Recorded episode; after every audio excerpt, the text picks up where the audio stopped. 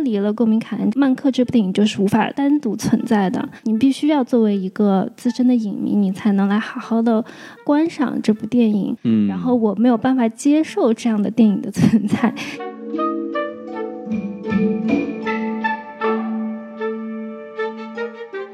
好，欢迎收听什么电台，我是王老师。我是西多老师。哎，我们这个什么电台北美分部啊，又好像刚录过一期，但是没有我。哎，对，所以我这次赶紧拉王老师再来录一期节目。所以我们这期呢，我们又回归我们的老本行啊，我和西没错多老师呢，继续跟大家来聊一聊这个电影相关的话题。说的漂亮，咱们今天可要聊一部这个 Netflix 的电影啊。像我这样的葫芦娃啊，为了要对付这种网飞这样的这种黑暗势力啊，哎我就专门又又请了一位同为葫芦娃的这个我的同事啊，叫杰尼老师，哎，来跟大家打个招呼吧。啊，大家好，我叫 Jenny，然后我在呼噜就是做啊、内容预测方面的，所以啊、对于网飞我也有些话讲。嗯，大家好。哎，你看金金老师直接叫板网飞啊，作为呼噜的预言家啊。可以的，好，那我们咱们废话不多说，咱们直接切入正题啊。好，嗯，我们今天要跟大家聊的这部电影啊，哎，可就厉害了，叫《曼克》。哎，哎，大家要知道啊，这个这个什么《Avenger》里面有一个浩克啊，哎，他浪漫了之后呢，就变成了曼克啊。原来是这么来的呀。浪漫的浩克呢，他是非常的精彩的，是不是？这个西多老师，对，这这部电影可以说是相当的浪漫，好像跟浩克没什么关系吧？至少它不是绿色的啊，虽然不是我们的 Hulu Green 是吧？哎呦，我的天，啊，开个玩笑啊，这个曼克呢是呃这个 Netflix 最新的一部，这这也不叫纪录片吧，西多老师，这反正这部电影是讲述一个叫呃这个 Herman Mankiewicz 的一个一个电影。对，这个是一个传记片。哎，那具体的这个电影的评分情况哈，我们交给这个西多老师来讲。好，我们按照这个常规流程，我来给给大家介绍一下这部电影在北美的评分情况。这部电影呢，在这个北美的呃大众大众观众的这个影评网站 m d b 上得分是七点二分，这个成绩其实啊、不太理想。也就是说，这部电影呢、是不太受这个普通观众的呃喜欢啊。但是呢，它在这个影评人之中的口碑呢还是不错的。比如说，在我们很熟悉的烂番茄上，它是得到了百分之八十四的一个新鲜度，啊，这是一个非常不错的成绩。那么在这个高逼格的影评人网站 Metascore 上呢，它也是得到了七十九分，这个成绩也可以说是相当不错的。然后呢，我们必须说到咱们这个我们最熟悉的豆瓣上面，它现在哎虽然观影人数不多，只有五千多个人点评，但现在得分是七点五分，可见我们这个呃中国人的这个观影水平还是比这个外国人不知道高到哪里去，是吧？没错啊，看来这个还是影评人更加这个合他们的口味啊。没错普通观众可能就感觉有点这个，呃，曲高寡赫啊。这就说明什么呢？说明这个呃 Netflix 啊越来越不接地气啊。对真正一定干不过没错，哎，您这说这么话我们就爱听了啊。是的，你毕竟面对两个葫芦的人，我必须这个低调一点，是不是？说的好像我是 Netflix 的一样。哎，继续说，对，然后然后这部电影呢，它的呃上在美国呢，它其实是十一月十三号呢就小规模的上映了，因为大家都知道哦现在在美国的这个疫情还是相当的严重啊。那当然，网飞嘛，它本来作为一个流媒体，它说它这个电影在院线上映呢，主要也是为了满足这这个北美各方面的一个评奖的需求，它也不求在这个影院盈利嘛。那我们能看到这部电影呢，是因为它在这个 Netflix 的自己的流媒体平台上是十二月四日就上线了这个呃网飞的流媒体平台，所以就我们现在呢在网上都可以找到这个高清资源啊。我们都知道这个网飞一上线，高清资源马上就跟着一起上线，所以我们大家也就有机会看到这部电影。你瞧，就是为了这个符合奥斯卡的评分标准，竟然先于这个 Netflix 的用户来上线啊！没错，这个要好好的让他这个这个自我检讨一番。网飞要完，没错啊，我太高兴了，这期这期节目录的啊。哎，真是爽的一批。哎，那说完了这个评分呢，那我们再继续按照我们的流程啊，我们来说一说这部电影的票房情况哈。哎，这个就有意思了，因为刚才嗯我们也说了嘛，这是一部流媒体的这个电影，所以它其实在美国方面它是没有一个具体的呃票房信息的。然后在网上可以看到的呢，它的这个票房大概是在十万美元左右，基本上是没有跨过十万美元这个门槛。这作为一部好莱坞电影还是蛮神奇的啊。当然，这部电影的成本呢是在两千到三千万美元左右。那我们也知道吧，作为流媒体的电影，它的主要的盈利的方向也不是在票房上，所以这个票房的数字呢，也就是一个仅供参考吧。嗯，这等于以后这个计算一部电影是否就说赔本儿，感觉以后这个计算公式应该要改变了哈，因为它以前都是按照票房啊，然后再算宣发呀什么的，但是感觉这种以这个流媒体平台为呃基础的电影，好像就不再适合这种公式了。王老师说的特别好，就是其实其实这也是如今，因为呃我是做这个院线电影发行的嘛，其实在这个电影发行。就是在流媒体入场这个情况之下，电影发行这一方面其实是有了很大很大的一个变化。这个我觉得我们之后在聊到这部电影的一些其他方面的内容的时候，我们也可以顺带讨论一下这个问题。那咱们聊完了它这个非常不理想的票房，没错啊，我们就是来聊一聊这部电影的主创啊。有请西多老师。对，先泼，先给这个王老师泼一下冷水。您您您别说这个。呃，网飞这个票房虽然不理想，但是你们呼噜的电影什么时候上过票房？是不是？那 不利啊！哎。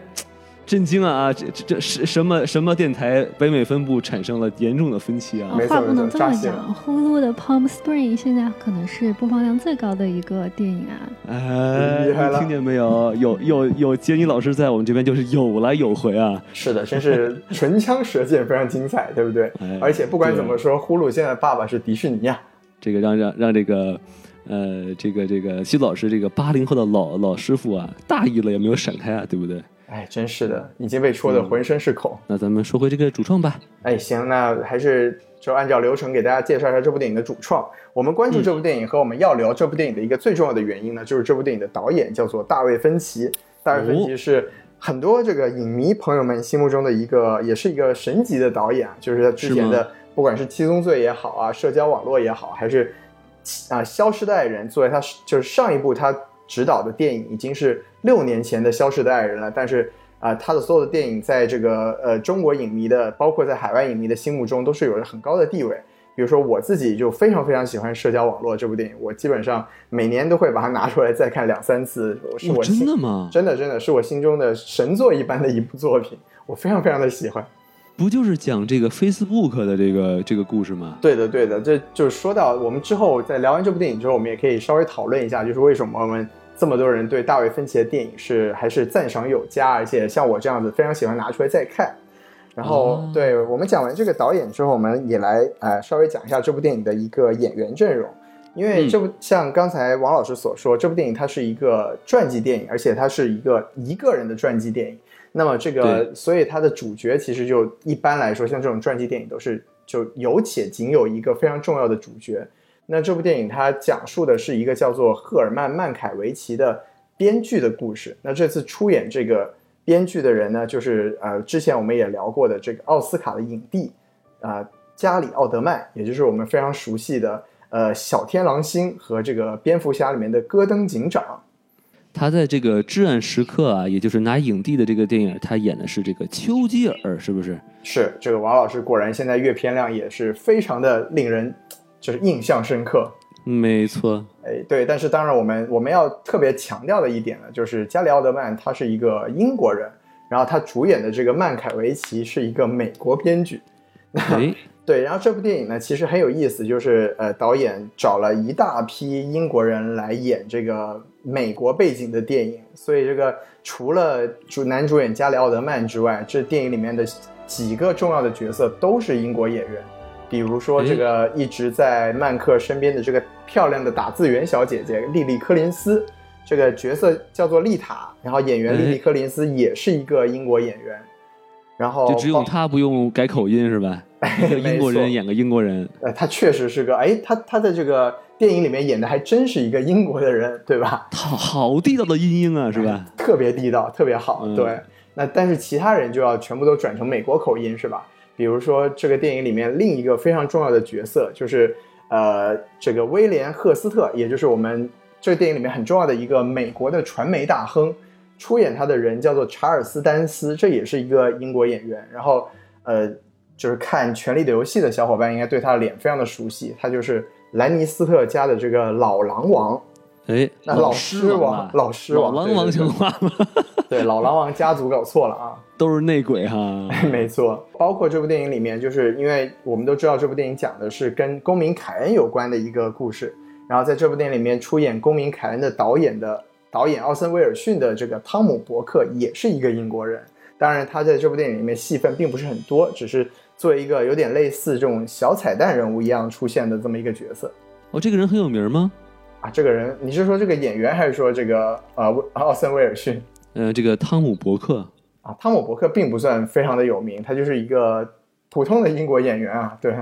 哦，so this guy，对他可能也觉得我作为一个普通的英国演员，怎么就被选为了奥森威尔逊的这个演演员呢？对不对？嗯，又在作死的边缘疯狂试探。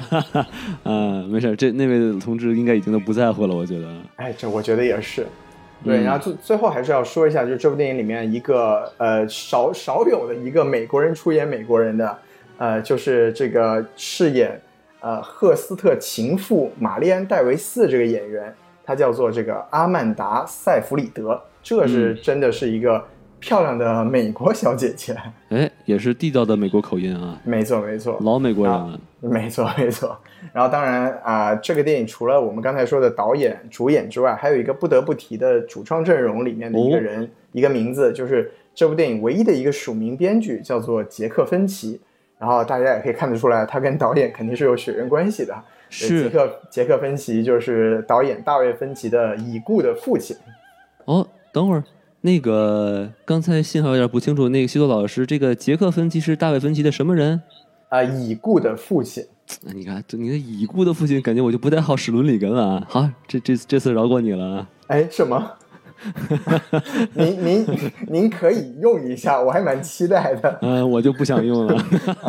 好的，好的，好的。嗯，好嘞。我们说完这个主创阵容哈，那我们在这里就要浓墨重彩的画上一条剧透线啊！如果还没有看过看过这部《曼克》的小伙伴啊，请你暂停一下。哎，看完电影之后呢，哎，再继续听我们三个人说。那这个剧透线之后呢，我们先给大家大概说一下这个电影的主要剧情吧。好。那我们有请这个已经沉默很久的杰尼老师啊，让大家知道这是不是沉默的杰尼？就是这个电影大概就是讲了。呃，曼克他作为一个编剧，怎么样创作出来《公民凯恩》这个剧本的？然后他就是通过不同的人来，呃，曼克他就是腿摔断了，然后呢，他就潜心来创作这个剧本。然后途中呢，就有不同的人来到访，然后来跟他聊天，然后通过这些人的到访呢，来徐徐的展开以前曼克的一些经历。从此我们就知道说，呃，《公民凯恩》这个这部剧本。背后的一些故事，他后面的一些人物，以及这些人物之间的一些关系，大概就是这个电影主要讲的事情，也比较的简单。其实，感谢杰尼老师啊，这虽然听上去很简单啊，然后让你不禁去想，为什么我们中国就不拍一部电影叫《静明》或者叫《小四》，是不是？然后厉害了！哎，我们来讲述一下这个郭敬明是如何去写《小时代》的剧本啊。至于为什么呢？是因为《公民凯恩》是一部非常著名的电影，著名到连我都不得不去看了一眼啊。然后这个电影好像。是好多这个媒体都说是世界上最伟大伟大的电影之一啊，没错，就是《公民凯恩》呢，他在这个美国影史上的地位是非常崇高的，就是在近五十年吧，近半个世纪以来，只要有这种评选什么世纪最伟大的电影的这这个榜单，《公民凯恩》就算不在第一，也也一定在前三。对对对，所以将来什么时候这个《小时代》系列啊，也成为了世界上最伟大电影之一时候，我们就可以把这个小四开始就是立项了啊，我们来看一看啊。王老师应该是进入了一个穿越的平行宇宙，那个平行宇宙里，这个电影精不精彩的标准有点不太一样，是吧？在那个平行宇宙里面，中国最伟大的导演应该叫毕志飞。哎，你瞧，好，那我们这个圈圈圈之后呢？哎，我们来进入这个大家喜闻乐见的环节啊，就是这个。主播打分环节，哎，然后还是这个老标准啊，我们这个满分是五颗星，可以给给半颗星，然后打完分之后呢，要说出理由。那咱们既然这个金老师是第一次来我们节目呢，我们先由这个西多老师来打分。哎，这是什么逻辑？哎，你瞧啊，就是这么的出人意料啊。嗯。对，那我先说吧。这个电影呢，我自己还是蛮喜欢的。我豆瓣五颗星，我是打出了四星的标准。哦。然后我我觉得呢，这部电影就是作为一个对电影感兴趣的人，尤其是影迷，尤其是看过这个《公民凯恩》的人呢，看这部电影的时候应该会得到很多的乐趣。然后，当然呢，当然了，这部电影也是这相对来说，这也是一个一个就是制约的地方，就是如果你不是一个深度影迷，或者你对这种电影本身背后的这种制片或者制作的故事没有太大的兴趣的话，可能从这部电这部电影里面也就得不到那么多的呃有意思，就感受不到这部电影能带来那么多的信息和得到那么多的快乐。当然，另外一点就是我自己作为一个呃文科生嘛，因为。王老师和金妮老师都是科学家嘛，对吧？就是我作为对我作为一个文科生呢，我其实是可以理解这个曼克在作为这个电影主角，他的一个作为创作者的一个自觉的这么一个弧光。然后，所以我在这一点上呢，我也是就是被他的这个人物成长，其实我是得到了一点感动啊。这个就是我对这部电影整体来说还是蛮喜欢的地方。但是最遗憾的地方，我觉得就是说，因为我们都很喜欢大卫芬奇，大卫芬奇做一个悬疑片的这么一个就是大导，在在这部电影里面没有太到没有看到太多他的这一方面的一个展示，这个可能是我觉得比较遗憾的地方。所以就是啊，不管怎么说啊，总体我还是很喜欢，但是啊，肯定给不到满分，所以我就给到他一个四颗星的成绩。哦，可以感谢西多老师，看来西多老师对这部电影还是有爱有恨啊。哎。那主要还是喜欢，对对对，这部电影其实对于我来说呢，我就不是特别的喜欢，可能这就是我跟西多老师产生分歧的地方啊，所以不愧这是一部大卫，哎，不愧这是一部大卫分歧的地方啊，让大家产生了分歧哈。那我给分数呢，就是满分五颗星呢，我给三点五颗星啊。呃，其实哈，说实话啊，这个第一第一遍啊，我大概能看第一遍的时候呢，我大概能给四点五颗星啊，因为我感觉这电影好牛皮啊，根本看不懂啊啊。然后呢，不明觉厉，哎，不明觉厉。然后关键是我在看完这部电影的这之前呢，刚刚看完这个《公民凯恩》，所以就每次我能感受到这两部电影相互呼应的地方，我就觉得哇啊，就会有一种哎被捅到什么点的这么一种感觉啊，是不是啊？感觉听起来有点奇怪。嗯，然后，然后在二刷的时候啊，然后我大概理清了这个这个人物都是谁啊，然后他们的关系是什么，然后这故事到底在讲什么的时候，我就觉得有一些东西就不是很自然啊，然后我就给他减了一颗星，所以我给三点五颗星。那还是不错的成绩啊。嗯，还行吧。哎，那那我们这个最后就留给这个杰林老师，哎，来给这部电影打个分吧。对我给了最低分三星，而且我这个是一刷二刷都有都是三星，没有任何改变。首先就是我的观影体验非常的差，一是来源于它这个电影的信息量非常的高，然后它所有的信息基本上都是一笔带过的，就是很多人物的出场，他们的关系基本上就是，呃，你只要 miss 掉 miss 掉了一点，基本上这个人物你就不不了解他到底是什么关系。第二点我觉得不好的就是他的台词设计。就是非常的文绉绉，以及非常的长，就装逼啊！对，就是让人非常的难以理解。这一点我觉得非常的不好，就是因为就是就像公民凯恩他的电影里面，其实有很多地方都是很多人同时在讲话，嗯，但是你并不会 miss 掉很多的信息，对。然后这就是他台词设计的很好，但是反而就是我可以，就是你可以说他很厉害，但是嗯，他就是观影体验很不好。然后另外一个方面就是，嗯，就像西多老师说的，他就是你必须要作为一个资深的影迷，你才能来好好的，呃，观赏这部电影。所以就是说，脱离了《公民凯恩》这部电影，这个呃，曼克这部电影就是无法。单独存在的，嗯，然后我没有办法接受这样的电影的存在。你可以说这个就是《顾明凯恩》的幕后，你可以这样的取名字，但是你作为单独的一部电影，以这样的存在，我是没有办法接受的。同意，尤其是如果你作为一个商业的电影，你是 commercial，你要赚钱。啊，给我的感觉是非常不好的。感觉这个 Netflix 想拿奖想想疯了啊！但是就是如果说想拿奖，其实去年的《罗马》作为一部同样是类似于，嗯，就是人物传记片，包括是黑白片，嗯，包括是想要角逐奥斯卡的片，但是《罗马》就做得很好，是一个你很能共情，然后是一个，嗯，这做得更好了。所以就是我给三星的原因，就是观影体验非常的不好。哎，这里给这个金金老师补充一个这个场外知识啊，就是西多老师是一个非常喜欢装逼的人啊，所以这里面装逼的部分就恰恰引起了这个西多老师的注意注意力啊，然后他所以他给了最高分啊。这是来自装逼者的一种共鸣。你瞧，那咱们这个三个打完分啊，那咱们就得说一说这个喜欢和不喜欢的地方。没错，毕竟我们不是所谓的专业影评人啊，所以我们就只能说喜欢和不喜欢，不能说优优点和缺点。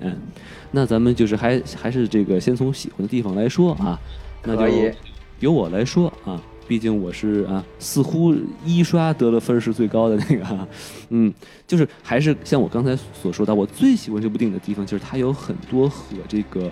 公民凯恩就是有这个照应的镜头，比如说，哎，曼克和这个这也不叫女一号啊，就是这个情妇啊，和玛丽安，哎，走过这个赫斯特豪宅的时候啊，这里面动物园有长颈鹿啊，有猴子呀，哎，正好就是对应了这个呃公民凯恩里头，就是对于这个凯恩年呃就是老了之后住的那个大城堡啊，那个叫什么？呃，赫氏古堡，哎，赫氏古堡的这个里头啊，然后里面也是一样各种各样的珍奇动物，还有一些呢，比如说曼克的弟弟 Joe，啊，也提到了这个玫瑰花蕾 Rosebud 这个东西。最搞笑的就是那个曼克里面这个 Orson，哎，摔这个酒盒子这个动作，然后就被曼克拿来说啊，我我这个一定就是呃拿这个来做原型是吧？这个曼克摔这个 Susan 的这个行李箱的原型，然后我就觉得哎，这其实对应的就很有趣，然后我就就还真是很喜欢这一点。王老师就喜欢这种特别工整，不愧是一个理科生，然后，其实我还想再说一个，就是 set up and pay off，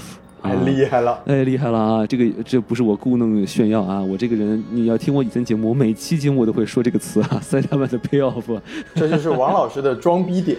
你瞧啊，然后比如说这个电影在前前段的时候啊，Marine 这个情妇小姐是吧？哎，问问曼克说，哎，我适不适合演一些就是什么各种各种奇怪的角色哈？就好，因为里面那个有个叫呃 Irvin 的人，就是为了这个讨好呃 Marion 的这个嗯这个这个叫赫斯特，然后给他买了一堆角色，然后呢这个干爹嘛，哎，然后这个曼曼克就跟他说说你更适合演这词儿怎么读？Ducy now 是吧？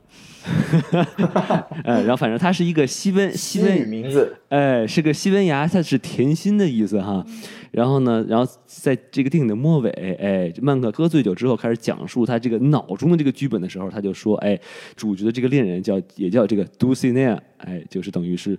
呼应了一下。然后呢，其实也就通过这个桥段，就是在告诉我们。这个《公民凯恩》里面的这个唱歌的这个大姐的这个角色，就是在对应里他所认识的这个 Marianne 的这个这个人物。然后呢，另外一个一个点呢，就是在电影的中段哈，曼克的这个好兄弟这个 Shelly 啊雪莱，然后拍了一部就非常无耻的一个一个一个政治宣传片哈，然后 fake news，哎，fake news 是吧？这个这个建国同志最恨的东西啊，呃，哎，然后就看他喝倒了杯水，然后一不小心，哎，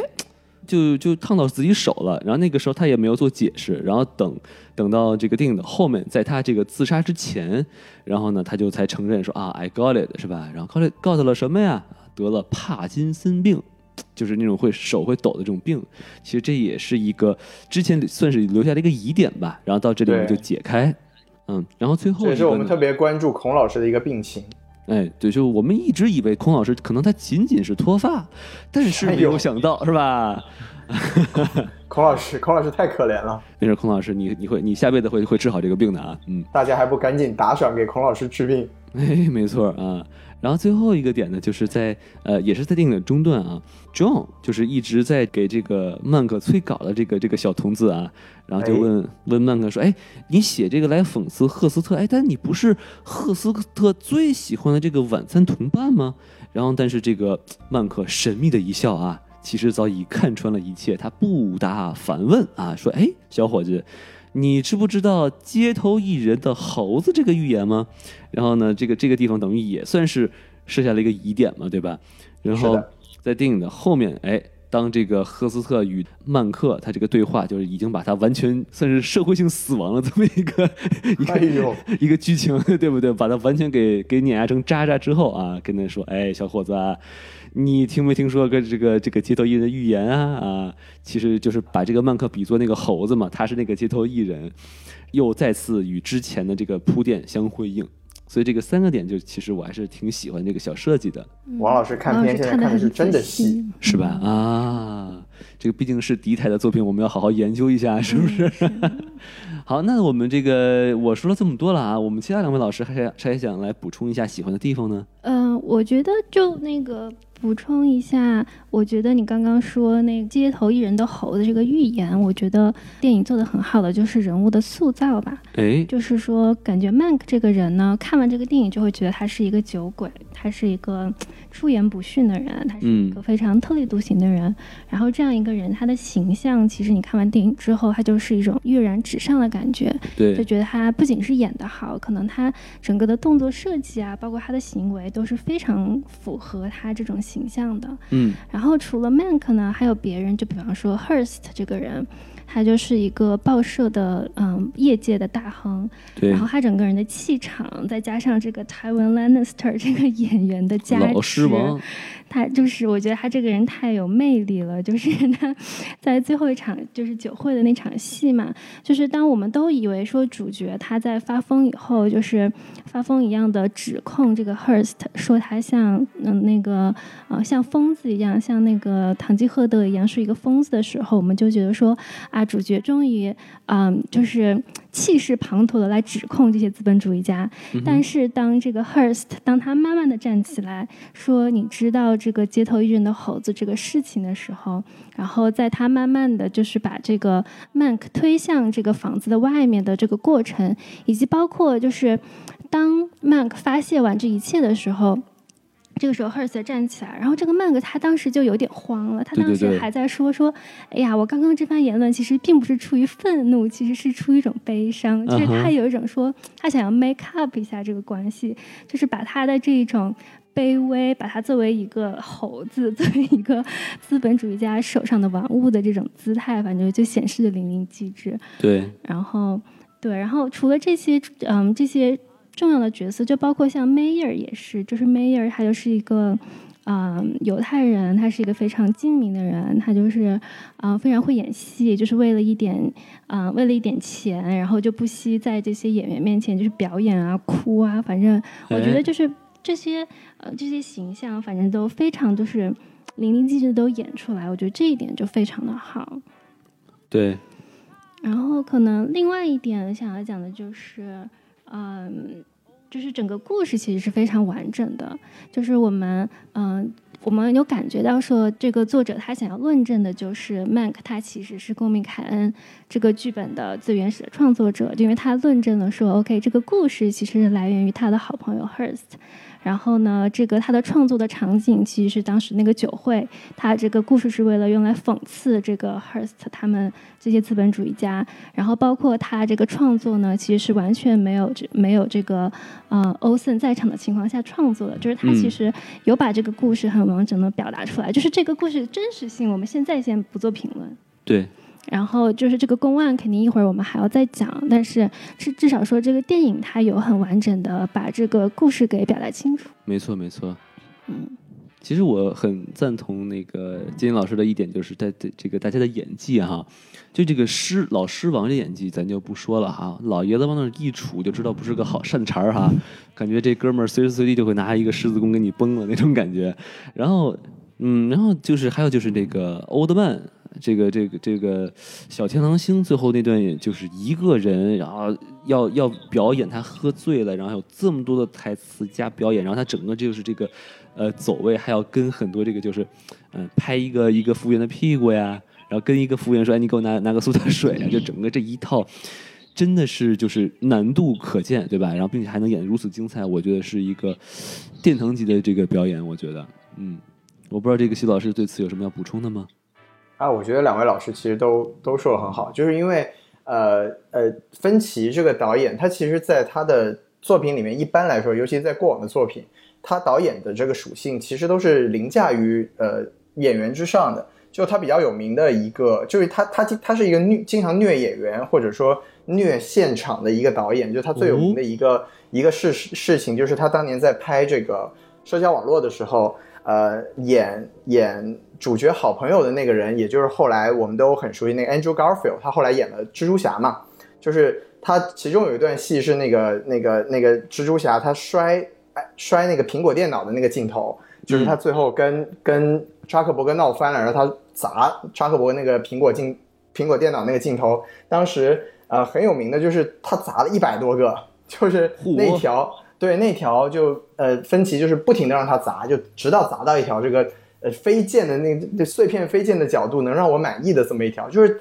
芬奇他以前他是一个完全凌驾于演员之上的一个导演。那这次这个加里奥德曼，因为他毕竟首先人家是一个老老演员，就是其次他也刚拿完这个奥斯卡影帝，所以就是在这部电影中，其实我可以感觉到有很多地方是加里奥德曼他自己，呃，一个更加自我的一个发挥，而不是像以前芬奇的电影一样，就是比较齿轮化的一个表演。所以这次在这个表在这个表现里面，尤其是其实呃曼加里奥德曼饰演的曼克是有一个很多层次的一个变化。包括他是在现实线和这个回忆线和闪回线之间切换，而他每一个闪回线人物出现的状态其实都是不一样的。这个就是对我来说，这部电影首先表演上就是呃非常重要的一点，就是我觉得加里奥德曼把曼克这个人物演的是非常有魅力的。就哪怕我我觉得可能如果照他塑造的这个人物性格的话，他又酗酒又嗜赌，然后又把这个好莱坞其实不管是大导演、制片身边的人得罪了个遍。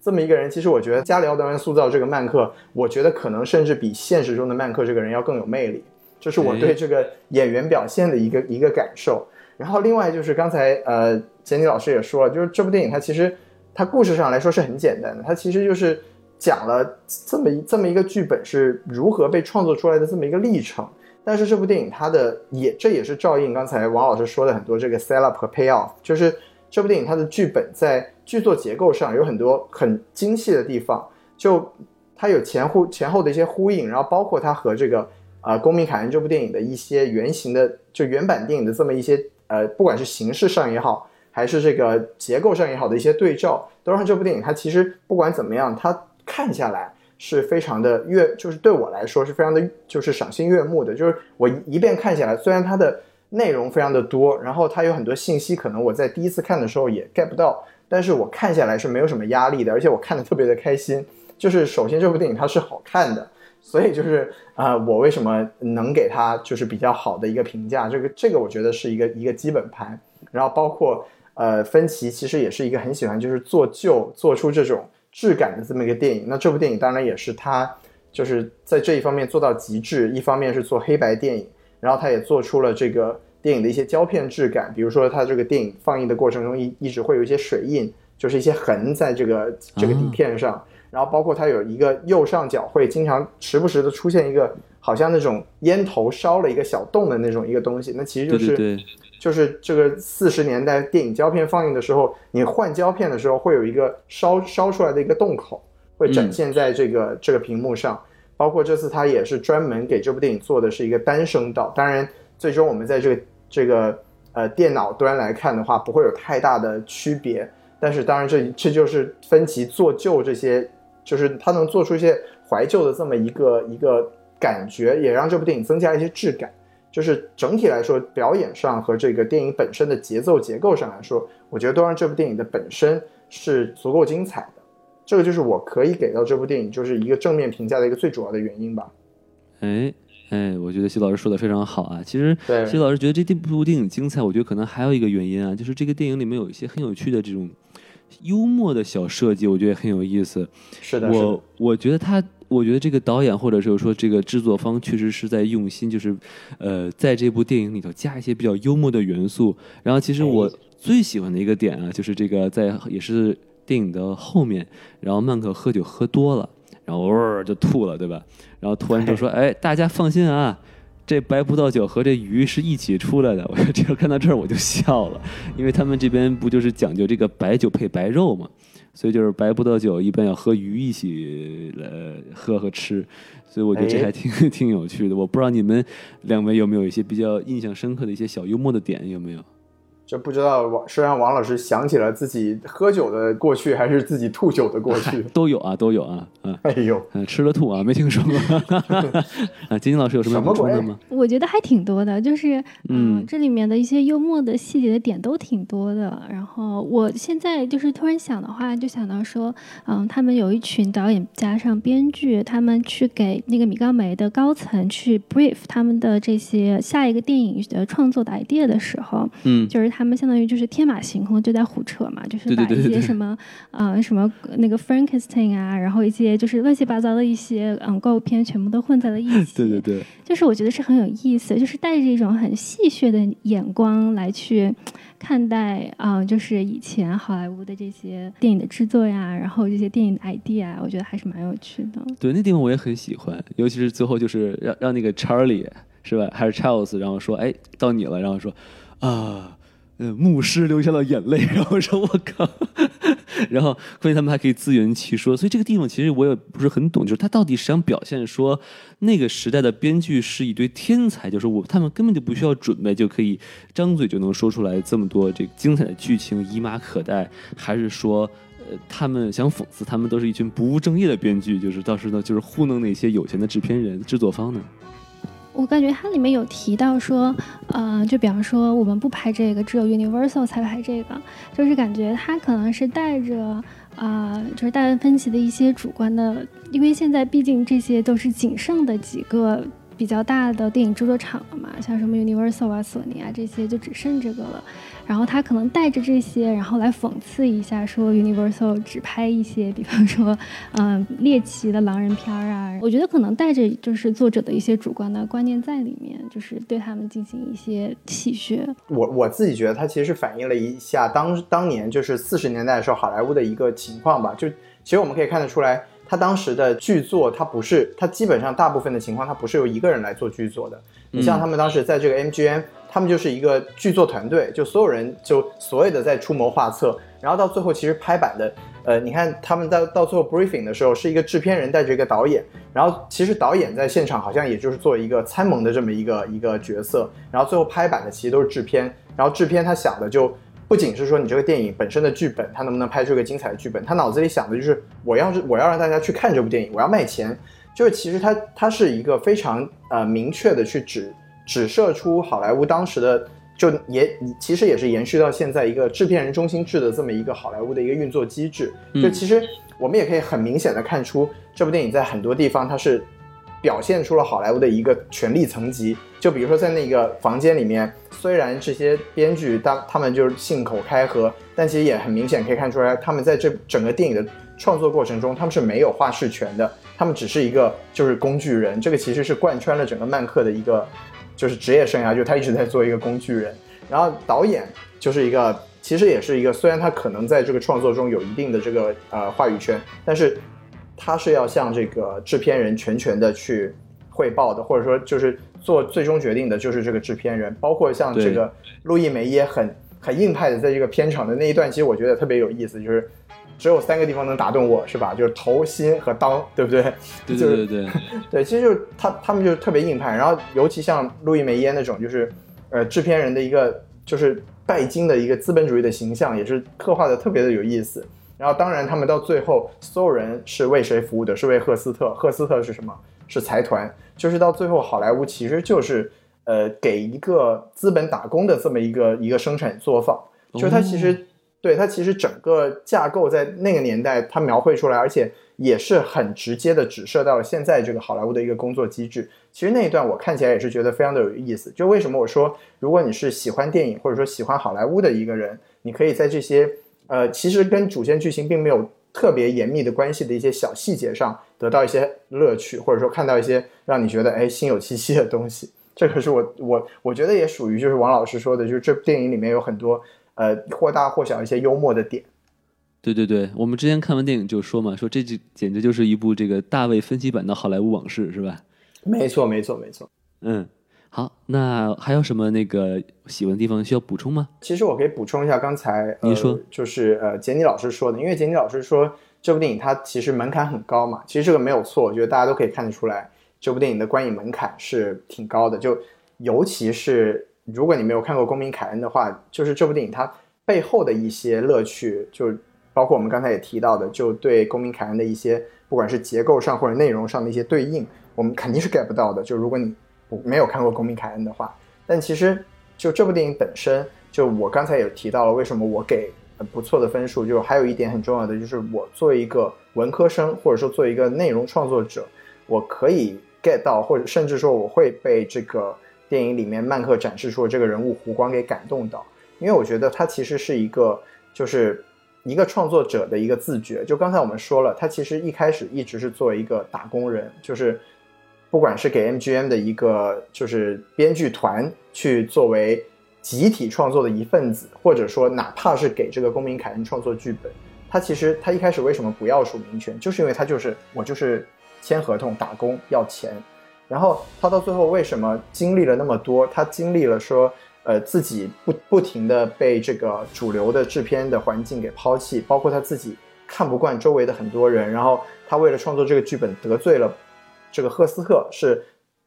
一个不仅是支付了他一半的工资的人，而且还把他当成座上宾，因为当然只是把他当成一个猴子了。这个刚才我们也讲过，对。他背叛了这个赫斯特，然后背叛了他的红颜知己吧，就是赫斯特的情妇玛丽安，然后背叛了他的弟弟，背叛了他的妻子，背叛了身边所有人。而且他他其实他自己也觉得被这个电影本身给背叛了，因为他的一个好朋友去做了一个 fake news，就是这个就是电影的一个异化，就是电影它到底是什么？它这种宣传工具会不会对电影本身的艺术就是造成一定的腐蚀或者侵蚀？这对曼克本人来说，其实都是多方面的打击。所以他到最后有一个很非常，呃低落的跟他弟弟说说我已经江郎才尽了，我已经过气了。就其实他是被整个这个不管是被时代也好，还是被好莱坞或者是被周围的人，他都是被抛弃的。那他最后他他还是仅剩的是什么？就是他他只剩他用全全人生的精力去创作出了这个剧本。像他周围的人，他弟弟也好，或者说他的那个一直监工的那个人也说，哎，这是你这辈子写过最就是最出色的一个剧本。原因就是他把他自己的整个人生经历放在了这个剧本里面，所以他到最后，他哪怕被所有人背叛，或者说他背叛了所有人，他还是要把这个剧本署上自己的名字，因为这是他人生的一个凝结。我觉得在这一点上，作为一个内容创作者来说，是很打动我的。就是我觉得作为一个写东西，或者说像他们这种好莱坞拍东西的一个创作者，他到最后留下来的一定是自己的痕迹在他的作品里面，所以他。虽然好像有一点违背这种什么契约精神也好，但是他一定要留下自己的名字。就是到这个最后的这一个落脚落脚的这个地方，其实我是被感动到的。那西多老师，我想问你，嗯，他的内容已经留在了电影里，为什么一定要署上他自己的名字？哦，啊，其实我我觉得是这样，就是因为他其实他本来自己作为一个这种编剧，就是。呃，因为我我看了他的这个 m d b 的上面，他其实是有九十多个呃，就是呃 writer 的 credit，就是他其实参加了很多的剧本的编撰，但是有很多他都是没有这个呃署名权的。然后，因为我们都说他其实针对的讲的就是一个到底是奥森威尔逊还是曼克，他对这个剧本本身的贡献更大这么一个事情。那我觉得他当时作为一个晚年，他可能觉得自己再也没有办法创作出。比这个作品要更好、更能代表自己人生的东西了，所以他就一定要把自己的名字留在这个电影的片尾，要让这个世人也好，或者说让这个创作，就是让后面观看这个电影的人知道，这个东西是凝结了曼克这个人他自己的人生在里面的。那如果他不留下这个名字的话，可能这个作品只能他只有他自己知道，或者他身边的人知道这个东西是他写的，而后人或者说更多的人就没有办法理解到说这个是一个。曼克维奇这个人他自己的东西，我觉得这个就是，当然这你你提的这个也是很对，就他已经留下来了，但是可能对一个创作者来说，让更多人知道这个东西是我的，或者说它中间是有我的思想的，这件事情本身也是很重要的。嗯，反正就像大卫芬奇接受采访的时候说哈，就是我这部电影呢，我不是来讨论谁写了《公民凯恩》。我是想讨论，或者想呃跟大家讨论一件事情，就是一个原本放弃署名权的人，为什么改变了主意，又想要回这个他的 credit？我觉得这个其实是这部电影要讨论的东西哈。是的，是的。哎。我想很快的讲一下，就是我觉得另外一个，呃，一个点就是，就是我们刚刚西多老师有提到说，其实最先这个剧本是戴维芬奇的父亲写的，然后戴维芬奇的父亲的角度可能相对于戴维芬奇会更偏向于 Mank 一些，他们就是会更觉得说 Mank 其实是这个剧本的原作者，其实跟那个 Olsen Wells 一点关系都没有，嗯，但是其实，嗯，戴维芬奇就 take 了一个更加公平一点的。角度，嗯，来讲这个事情，所以我觉得，嗯，就是比较好的吧，就是他没有作为一个就是非常非常偏颇于曼克的一个角度来讲这个事情。我我这点可能跟金金老师的看法不太一样啊。嗯我觉得这部电影它还是比较偏向是是这个曼克这边，为什么呢？它里面其实用对白都说了，说哎曼克自己解释说，我用了一个像像这个肉桂卷儿一样的一个一个形式，也就是说，他的他这句台词的意思就是说，公民凯恩这种环形的叙事就是曼克的想法。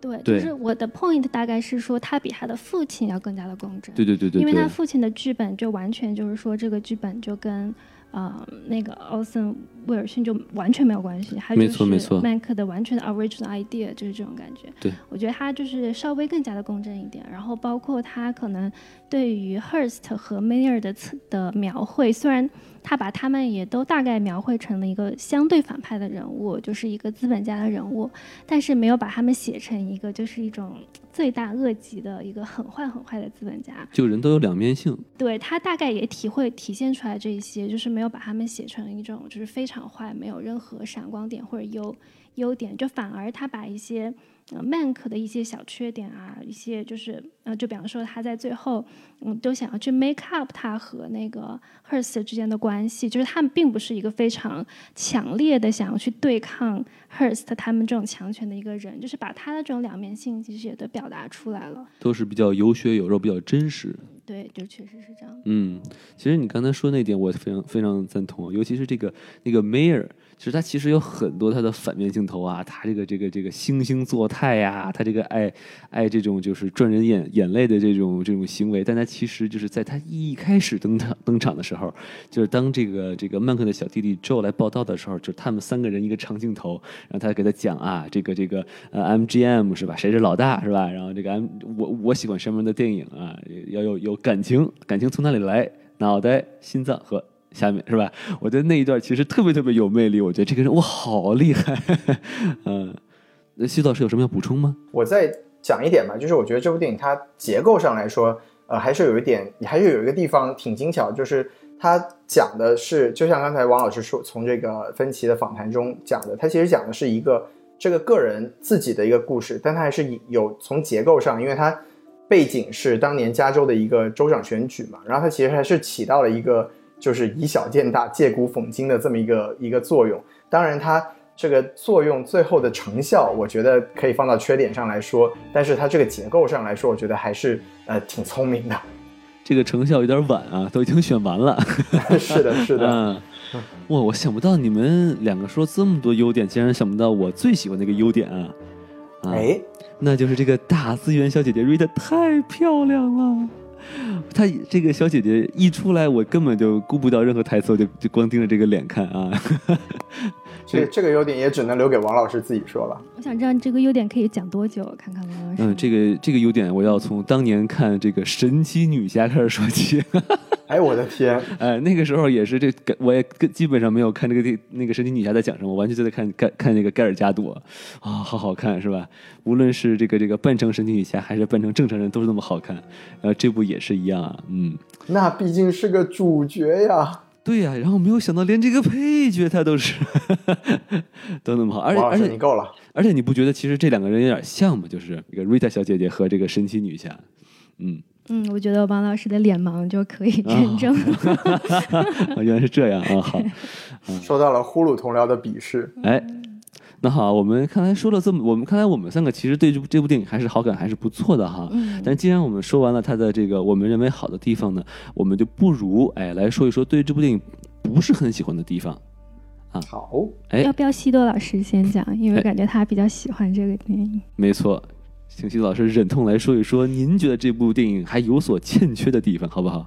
哎呦，这个好啊，这个这个，呃，首先刚才其实也说了，就是呃，之所以这部电影扣分最严重的一个点，就是我觉得呃，我们对呃芬奇的电影是有一点的这个悬疑性的一个小期待，因为芬奇以前要不就是拍那种变态，要不然就拍那种悬案，就是它中间总是有一些能吊起人。呃，就是让人觉得特别紧张的地方，而这部电影是缺乏这么一个部分。它整体来说是，呃，比较平铺直叙的平淡的一个情感，就是我们对这部电影的一个呃喜欢或者说能看进去的，应该都是对这个主角感情的投射，而缺乏了一些就是这种悬疑的呃一些桥段或者说一些东西。那我觉得就作为一个大卫芬奇的电影来说，虽然它在这个剪辑上或者说在这个节奏上还是很精彩，但是我还是觉得就是没有看到这些悬疑的东西，就会觉得啊好像缺了点什么，不够不够那么爽，没有让我觉得很嗨。这其这是其中的一个呃缺点吧。然后另外一个就是刚才刚才讲了，就其实我们我们三个人在之前讨论的时候也说过了，就是这部电影好像它拿出来又是在讲这个 fake news 是吧？又是在讲这个选举，又是在讲这种哎 propaganda，就是就是政治宣传的这种危害性，对整个行业或者对整个社会的一个呃这个这个危害。然后就是这个主题，我们实在是看的。就是太心累了，就是你怎么还在讲？就是刚才王老师也提到了，大选都选完了，你们还在黑这个共和党，是不是有点就是不够意思？而且就是尤其是这部电影，它讲的是一个关于好莱坞、关于作者的电影，你还要把它升华到对于这种党派的一个攻击，这个我就觉得呃有点就是偏颇，而且有点遗憾吧。另外，当然我觉得更更重要的是，这个讨论也是不切肤不到点的。因为当年的这个舆论宣传和现在这个时代是完全不一样的。现在其实我们都很清楚，尤其是尤其是我们作为这个呃美在美国的这个呃留在美国的人也好，包括我们在加州也好，其实这种感感受是非常明显的。因为加州是民主党的一个阵地，而这部电影讲的其实也是一个加州的故事，包括好莱坞，包括像赫斯特，我们刚才说的赫氏古堡，其实是南加州的一个很重要的景点。对，就是。我们应该都去那里就参观过，看过这个有钱人无聊的生活是怎么样的，对，然后一点都不羡慕，对，一点都不羡慕，真的就只是眼红而已。对，然后就是其实当年的这个政治宣传，就社舆论宣传环境和现在这种社会环境已经完全不一样了。因为美国现在的情况是是舆论上的分裂。因为因为现在的媒体跟当年的媒体已经完全不同了，当年的媒体是单向的。当年像这种电影作为政治宣传手段，还是一个很新鲜的东西，大家都没有见过，所以它又显得非常的有效。但现在这个社会在这种互联网和社交网络的这种侵袭下，其实社会的分裂不是这种简单的 fake news 可以导致的。就其实我们我我刚才说为什么我们在加州的感受是非常的清楚的，因为美国的主流媒体除了福克斯之外都是民主党的媒体，嗯，而这四年。这个川普做了这么多奇怪的事情，做了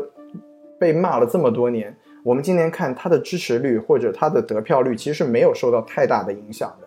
就是所以说，现在美国社会的，就是川普能得到现在的这种这种呃民众的支持，他有他的基本盘，跟这种好莱坞的宣传是没有什么关系的。而且现在的好莱坞明显都是站在民主党这一边的。对对。如果你还拿这个当年这种。电影作为政宣手段来影射当下的话，其实是非常没有现实性的。所以我就觉得，他对这部电影，它虽然结构上做到了从一个人的故事讲到影射到了现在的社会现实，但是它的这个影射归因是很粗浅的，也没有真正对现在这种现实情况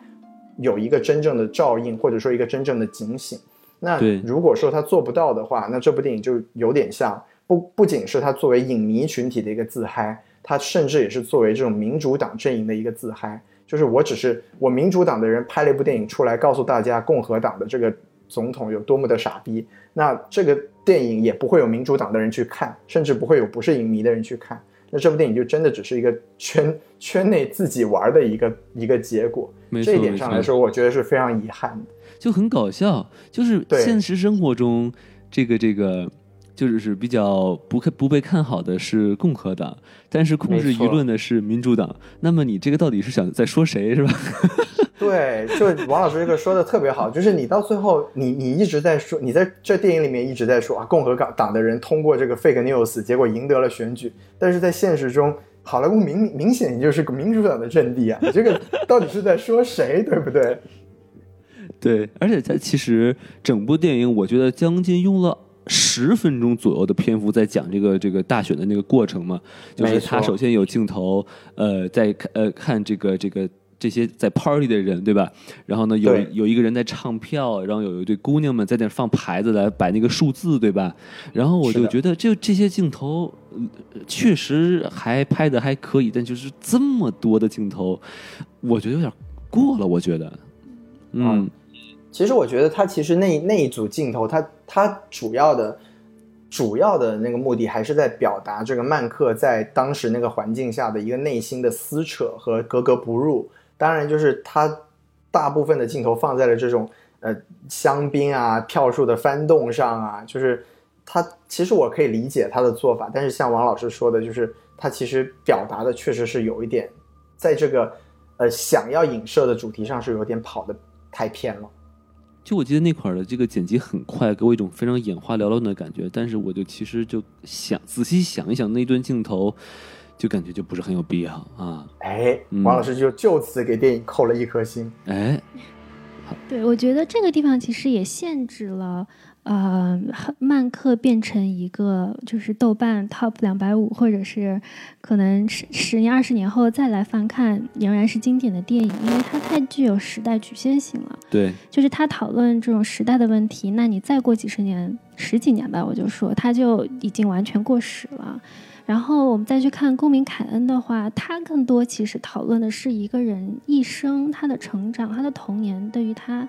嗯、他这个人一生的一个影响。其实这个就是对于不管你在什么样的时代，你都会经历同样的问题。这个我觉得才是一个有可能成为经典，嗯，才会对后世有影，就是有所影响的电影。我觉得这个就是对，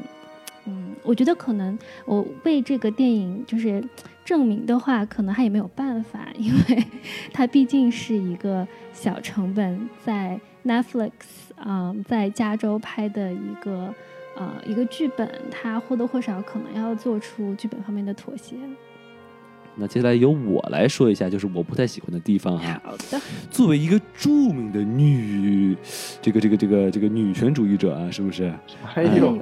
我觉得这个曼克的这个妻子的人设我不是很喜欢，就是这个人设设计的有点过于带双引号的理想化，就是说啊，她在这个呃异地独自拉扯孩子呀。然后忍受丈夫的这个酗酒和赌博呀，就你看有镜头啊，哎呀，给你脱裤子，给你放床上，然后，然后你还还问我，哎呀，你你怎么爱我？你为什么老能忍受我呀？对不对？然后这个这个，甚至于在在这个这个 party 上哈，然后自己的这个丈夫啊去找大佬的情妇，然后还跟你对了一个眼神，说我我去了啊，他说啊你去吧，然后我就觉得我操，这个。有点厉害啊！这个颜色非常适合呼噜去拍啊，但是因为呼噜的颜色是绿色哈，但我就觉得这个人物我不是很理解，就很难共情。尽管到后面有一段他的这个呃情感爆发的戏啊，说啊我不能忍啦，我现在 here goes 啊，我要开始向你吐槽了，但感觉就不就感觉啊你好像嗯就就就是好像就无所谓啊，倒霉就倒霉，我就是 poor Sarah 是吧？以后你别叫 poor Sarah，但其实我天生就是 poor Sarah，然后我就觉得嗯。非常的扯，感觉这个女孩子适合参加奇葩说啊！因为啊，我不知道两位老师怎么看这个角色。就感觉曼克的妻子是红色的奈飞对绿色的呼噜的一次攻击，感觉西多老师，你你果然是站在网飞那一边的，真可怕。嗯。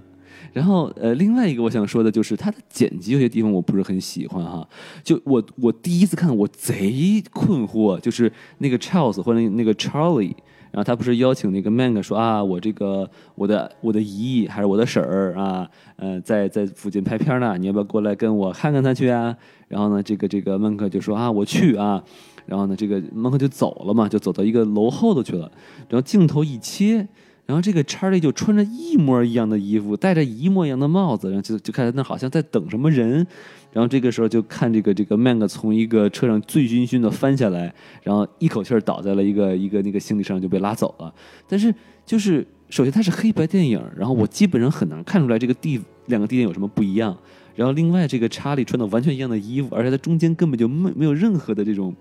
停顿，就直接一切就到这儿了。然后我就甚至于我以为曼克走过一个。他和这个查理告别之后，穿过一个楼，马上就喝醉了，马上就上了辆车，马上又回来了。然后这个地方我就贼感觉就贼贼奇怪，呃，这是我不是特特别喜欢的一个一个处理。然后另外一个地方就是说，呃，这个电影的中段嘛，就这个呃，这个曼克他知道了啊，这个主使这个雪呃 Shelly 这个雪莱去拍这个这个 fake news 的这个主使呢是这个 Hurst 啊，是这个 WR。然后呢，那么那个时候大概大家就明白了啊，这个这个曼克可能对这个 Hurst 应该会有一些非常的不满啊，但是呢。后来说这个这个这个雪莱自杀之后呢，哎，这个葬礼就变成了 Irwin 的这个葬礼了。我也不知道这是为什么，就是可能这是故意是搞笑呀，还是故意就是让大家就说啊，你你以为这是那个雪莱的葬礼吧？哈哈，不是，这是那 Irwin 的葬礼。就是我觉得，嗯，这是为什么？然后呢，结果到了这个呃电影的末期呢，就是这个曼克呃喝醉了之后，然后他来讲这个脑中的这个故事来讽刺 Hurst，但是其实。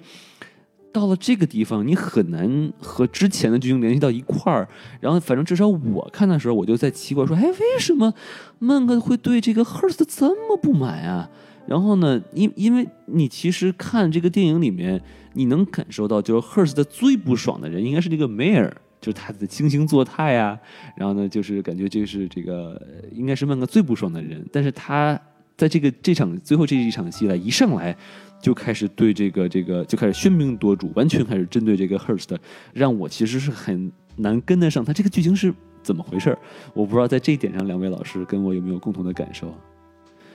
我先补充一点，你说这个奇怪的剪辑，就是我我有一点明显的感觉是，嗯，就是我其实也非常喜欢特别工整的，就是对对称的东西。然后就比方说《公民凯恩》里面，它非常对，就是它非常 consistent 的点是说。他在讲述这个故事的时候，就是他每到一个人的地方，这个人就会讲述他们跟这个，嗯，这个 Kane 他们的过往。然后他们虽然可能对同一个事件有不同的角度，但是他们都非常的 consistent，就是说他找到这个人，然后这个人来讲述他对这个 Kane 的印象。但是这这部电影就是他在刚开始的他在电影的前段，他是非常相似的嘛？对，他就相当于说有不同的人来拜访这个 Mank，然后因为这些人的拜访或者他们问的问题，就比方说开头的时候。然后这个非常漂亮的打字员小姐姐就问这个 Mac 说：“啊，你原来认识 Marion 这个女这个女演员？”嗯，然后来勾出说：“OK，这个 Meg 他是怎么认识 Marion 这个过程的？”是前面都是非常的就是工整，就是每个人这样对应出来一个他的一个经历，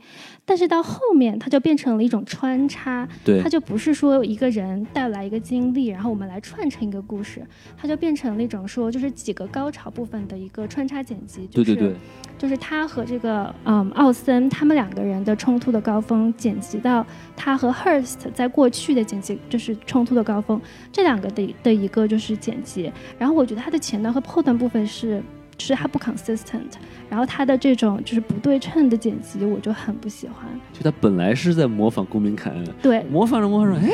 就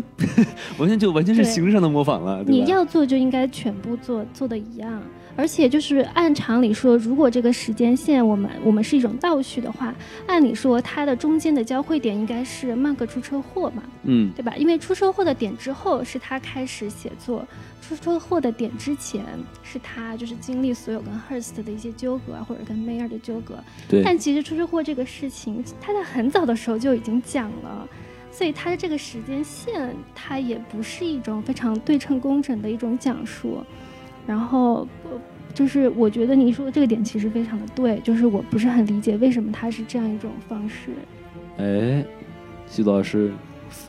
对方辩手要不要说两句？对，其实其实说说实话，我这一点跟两位老师的想法确实是不一样的。就首先就是先回应杰杰尼老师那一段，就杰尼老师其实前面说的是对的，就是他的这部电影的前半段，就是这个剧本创作的过程，确实是跟公民凯恩是一个很 consistent 的一个对应。但是这个电影其实，在中间的时候，剧本就创作完了。他在电影的后半段的一些闪回，主要就是他其实是跟他其实是在剧本创作完之后，呃，去表现呃，曼克为什么改变了自己的想法，要让这个电影自己署名的这么一个心路的变化。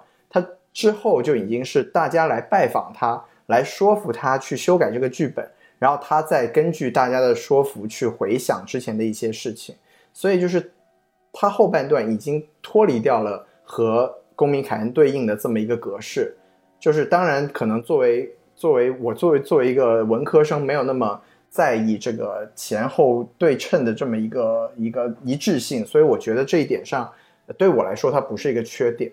然后刚才王老师说的这个。呃，剪辑的问题，就我觉得，尤其是第二点的剪辑，其实它对应的是这部电影的另外一个，也可以说是缺点吧，就是它的观影门槛的问题。其实，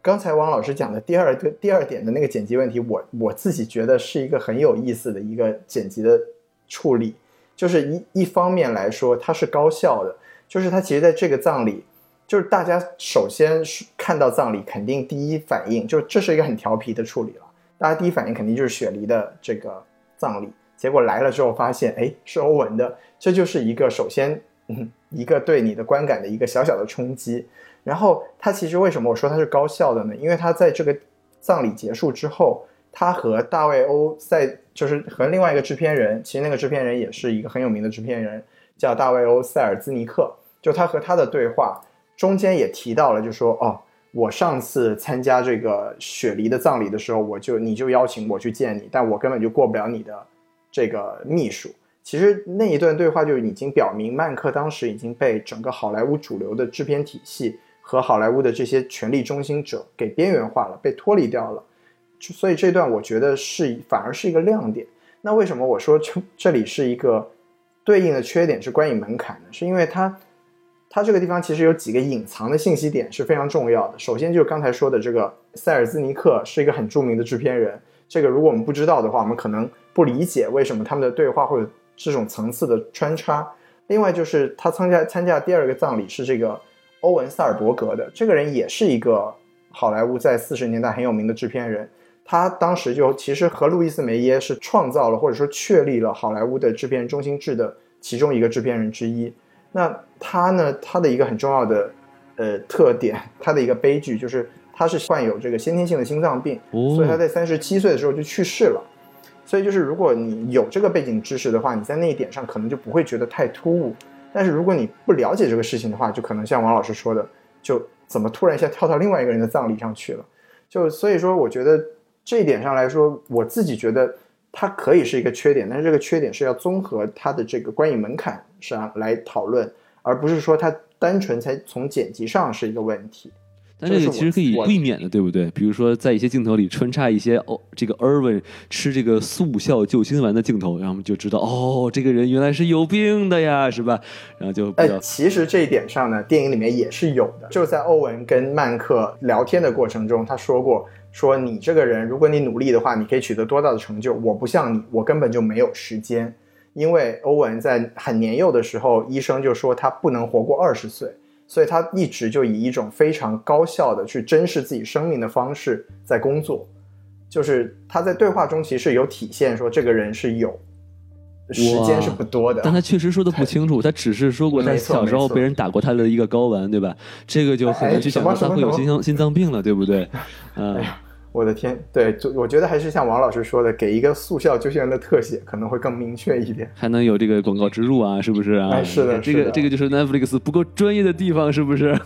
我觉得连植入广告都没有啊。对对对，哎，这就是我对这个王老师提出这个问题的看法。嗯，好嘞，那我说完了这个我的这个不喜欢的地方啊，我们现在有请这个 Jenny 老师，哎，来补充一下他的部分。OK，就是我觉得我刚刚提到了几点，就首先就是观影门槛太高，然后我的体验其实不太好，就不像呃西多老师，就是第一遍看的时候会非常的嗨，我其实非常的不嗨。它其实跟那个好莱坞往事还不太一样，就是虽然刚刚我们都把它比成了大文芬奇版的好莱坞往事嘛，是，但是其实好莱坞往事你把它从原来的事件中分离出来，它是成立的，你其实就可以把它看成昆汀的一部。嗯，暴力动作片或者是一种犯罪片，它也成立。就是就算你不知道它背后的故事，你是能看的这部片子。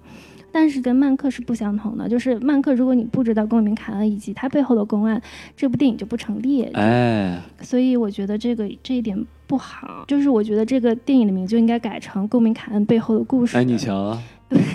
它不应该作为一部独立的电影成立。嗯，就是我觉得我这么说非常的。harsh，但是我就是这样感觉的。你知道这让我想起一部什么电影吗？就是我看这个《超人大战蝙蝠侠》，我在看这部电影的时候，我是没有看过《钢铁之躯》的。然后我这电影一开始，我说我操，他妈什么意思？谁在打架？这他妈天上飞俩大哥是谁呀？我靠！然后我就傻了，你知道吗？或者或者是你给一个二，对吧？你就是说那种，比方说你是钢铁侠二这种，你也知道说这是跟前情有关，你可以说是公民凯恩后哎前传这种。你叫公民曼克是吧？你也行，但是你就就是这样，所以我觉得他就是电影人再加好莱坞人的自嗨。嗯，它就是它不是一个给大众看的电影，它就不是一个 commercial 的电影，不想带着我们一起嗨，对不对啊？对，其他的其实我觉得它的台词太过文绉绉了，然后呃太过冗长了，然后可能也跟那个 Netflix 的翻译有关。然后我觉得，我不知道你们看有没有觉得，就是它其实它有点难读，是它的中文就是让你有一点有点难反应。然后我不知道是因为它太长，还是因为它翻它翻译的不太好，就是我读的有点困难。没错没错，它有好多引用，对吧？我觉得他在尝试，因为他那些引用的话，它有呃这种押韵的东西，他可能也想给它翻成押韵的，然后就翻完之后就不是人话了。我觉得有可能是这样，体验不是特别的好。然后再加上，因为我们嗯看这个电影就是必须要带上公民凯恩，嗯，那么如果我跟公民凯恩做对比的话。就首先在情节上，公民凯恩就是我觉得完胜曼克。因为 Kane 这个个人的角色，他的成长，他的人物弧光就是非常的有魅力，而且他就是非常的 make sense。他就是从一个非常年轻气盛、非常有理想的一个少年，然后可能因为他年少时候的遭遇，然后再加上他可能被资本轻化各种原因吧，然后他慢慢老去的时候，他就是脾气非常的不好，然后最终就是孤独终老。这是一个人的一个成长的过程。首先，你可以共情，是，你可以感受。到他人生的抉择啊，或者是说感受到他的孤独啊这些，但是我对曼克没有任何的共情，因为首先曼克他的起点就是一个利益利益的既得者，他在影片的开始他就已经是，就是他已经提到他们就是当他的弟弟作为工会的代表请求他的帮助，说他们可不可以一起。嗯，就是带帮助这个工会罢工，然后帮就是每个每他们说每周两百五十块钱的人，还是每个月两百五十块钱的人争取利益的时候，他是不愿意的，因为他是那个每周每个月两千五百块钱的人，他是这个既得利益者，他是对底层人民是没有任何关怀的。对，但是他为什么后来有所转变呢？就是至少电影里面的表现是说，他的好友因为 fake news 这个事件，然后丧失了性命嘛，然后再加上可能他对于就是 fake news 这个事件并不不能认同，不能苟同，所以他有所转变。就是他这个人，他的他并不是因为自己有一份就是这样一种少年情怀，或者他有一种义愤填膺的这样一种想法，他是因为这个事情牵扯到他自己的利益了。他就是并不是一个非常好的出发点。哎，所以我就觉得这个人他没有办法让我非常对他仰慕。然后就算是一个。不是很优秀的人，那我觉得 Hurst 得比他更有魅力。这就是为什么 Hurst 可以成为《公民凯恩》的主角，然后《公民凯恩》可以成为历史的经典，但是 Mac 就不行，因为他这个人就是 完全没有魅力。感觉这人性有问题是吧？至少就是说，就是电影给我们展现这段时间，就算在他经历过这些所有的事情之后，他到底做了什么抗争？他其实什么抗争他都没有做，就是他并没有说。我我就是要写一个剧本，我要来讽刺你们。他都不是，他只是在一个聚会上来撒泼，我来讽刺你们。他之后有想说，我把这个剧本就是要变成一个实物，我要来干嘛吗？其实他没有。他之所以写出来这个，就是因为欧文说，我现在有个工作要给你做，然后他就觉得说，OK，那我有这些。嗯，身边发生的事情，那我可以写。然后，而这些写出来的事情又 happen to be 一个非常好的剧本。他现在又想要自己署名了，是。所以他所有的出发点都不是在于说我作为一个嗯想要争取什么样的事情的人的出发点，而是说我就是被利益裹挟、被生活裹挟往前走的一个人。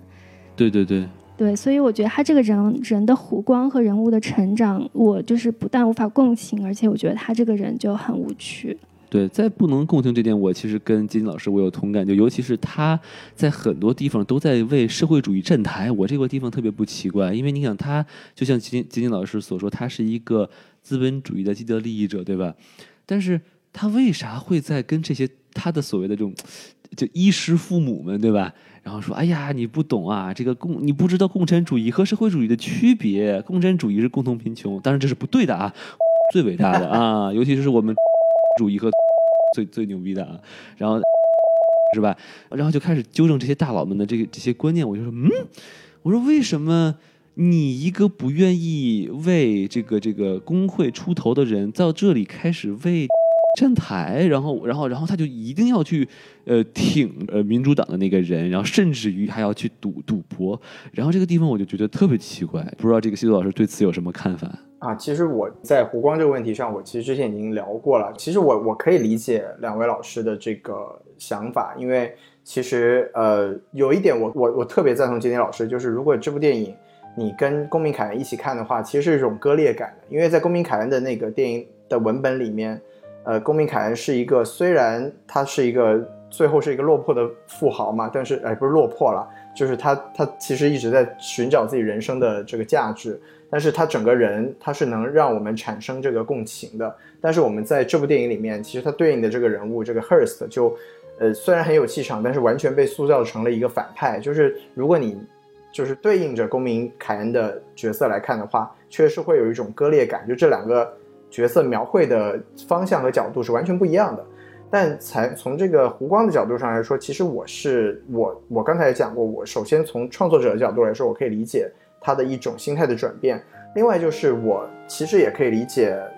这个呃曼克他的一个转变，就是他其实在前期的时候。我们用现在经常说的一个词去归纳他，就是他是一个精致的利己主义者，就是他其实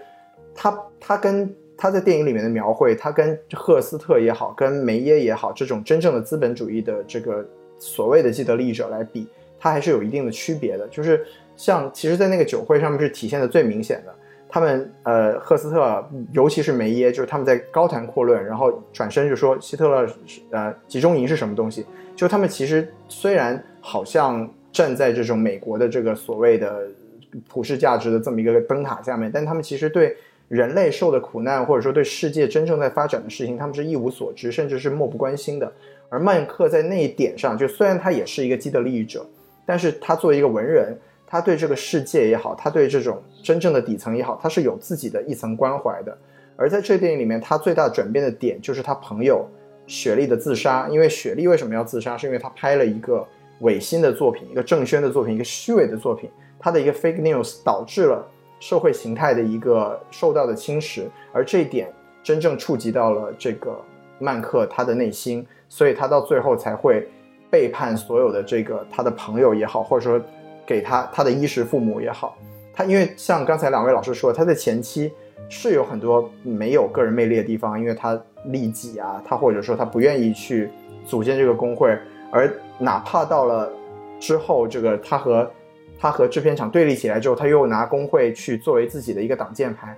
就是其实就是很典型的利己主义者，但他到最后呃愿意。抛弃掉所有的一切，然后只只为了只为了把他的这个一切给表达出来，这其实就是作为一个内容创作者能做到的一种反抗。所以就是在这个角度上来说，我可以我明白两位老师可能觉得这个人的魅力并没有那么的，就是并不是很有魅力的一个角色，但是我觉得我可以理解他的一个转变和他人物内在的一个弧光吧。嗯，其实我觉得薛老师说的很好哈，但是其实有点我跟你们两位想法不太一样，就是你们都说他和这个公民凯恩有一种割裂感，就明明这个 Hurst 在这部 Mank 里头是一个反派，但是公民凯恩里，呃，对应 Hurst 的这个 Kane 对吧？他是反而是一个相相对于很正面的角色。我觉得，我觉得他如果是有用心的话哈，我会这么去理解，就是也许 Mank 的版本里头。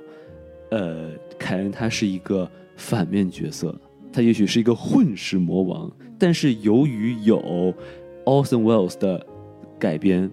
才把他变变成了一个正面的角色。这是厉害了，这是我脑补的一个部分，我不知道是他们是不是就是导演是不是有这个想法，但是我会更愿意去这么理解，就是我不会去说。呃，为什么？为我我不会去这个讨伐说为什么？呃，凯恩是一个一个正面角色，这里面的赫斯却却是一个呃冷酷无情的资本家，我倒不会去太纠结这些东西。啊，这是我的想法。对，王老师特别好，这也是一个另一个角度的解读。好，那咱们这个影片部分啊，咱们讨论就到这儿就完了啊。两位老师还有什么要补充的吗？我可能就是在补充，接着你说的那一点说吧，他可能还是不够，呃，公正的地方。虽然我们刚刚有提到说他可能比他父亲的剧本要稍微公正了一点，是，但是其实对于这个历史公案，他可能还是更加站在一个文人，嗯的角度上，就没有讽刺。谁的意思？对 对对。但是，但是他可能会更站在一个剧作者的角度上来，嗯，想要把这个事情归归，就是想要把这个剧作的功劳归结在曼克的身上。嗯嗯，但是其实我们都，奥森威尔逊是一个非常有才华的人，是，就是他在就是组建。就是这个电影其实有提到说，当时麦克在写剧本的时候，他正在拍另外一部戏叫《黑暗之心》。嗯哼。然后这个《黑暗之心》就是因为这部戏上的时候啊，因为遭到了 Hearst 还有就是嗯大力的抵制。然后这个嗯，这个奥森威尔逊就被好莱坞就是相当于驱逐了嘛，然后他就没有他，因为他相当于说这个剧本他有就是独家的什么剪辑权啊，就有各种的权利，那他之后就全部被剥夺了。然后《黑暗之心》所有的就是这些嗯作品也全部都流产了。我想要表达的想法就是说，其实我觉得就是奥逊威尔森就算没有《国民卡恩》，他会也会有其他更好的。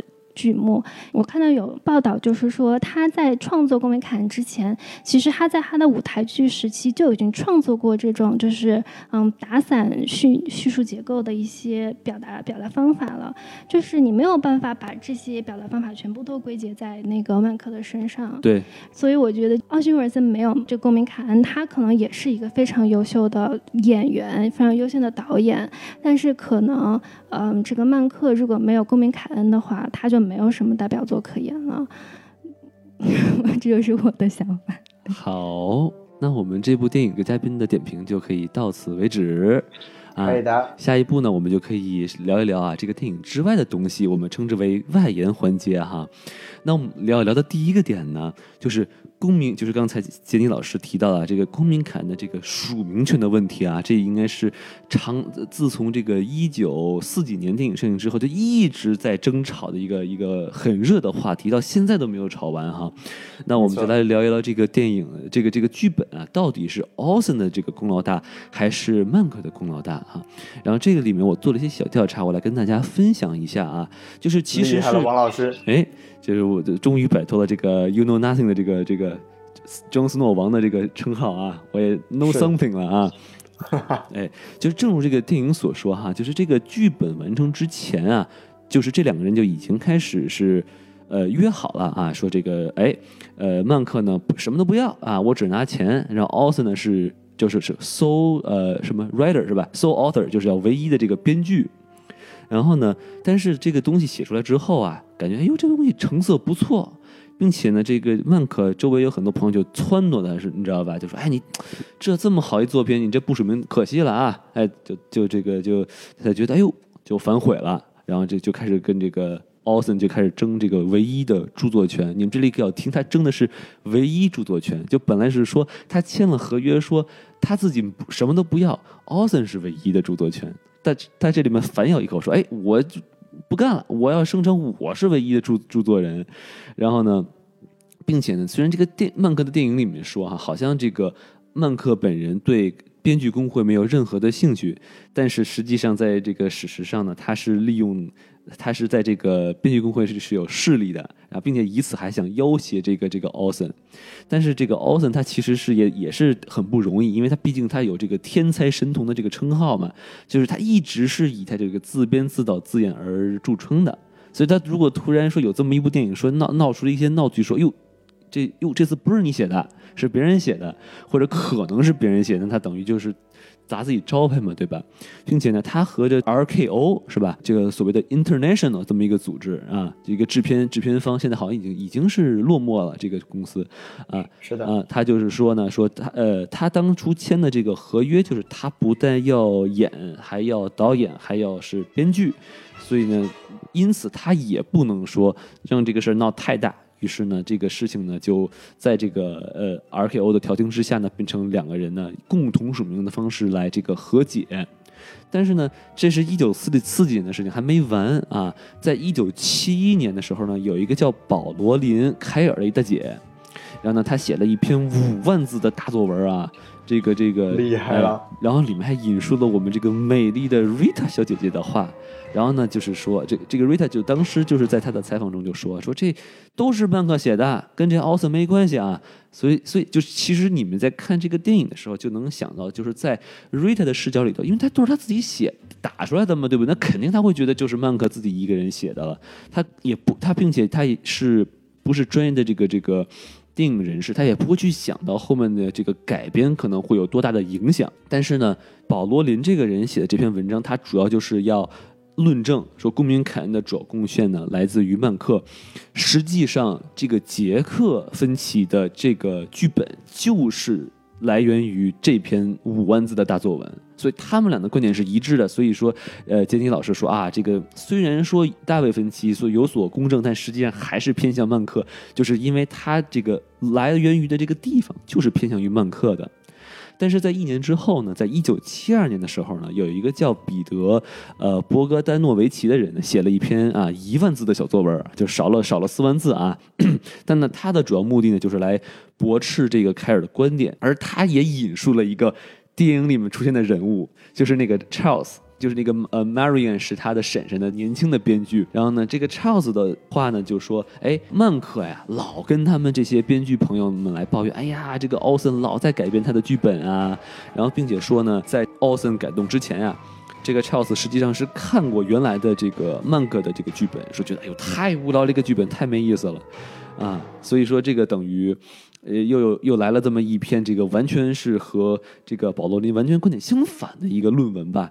然后甚至遇到了二零一三年啊，那个时候这个这个呃曼克都已经去世了，然后他的儿子叫 Frank，然后还在华盛华华盛顿邮报的采访中呢说，哎，这公文凯恩这个都是我老爹的功劳，跟这奥斯没有半毛钱关系。就是你可想都还还在争这件事情，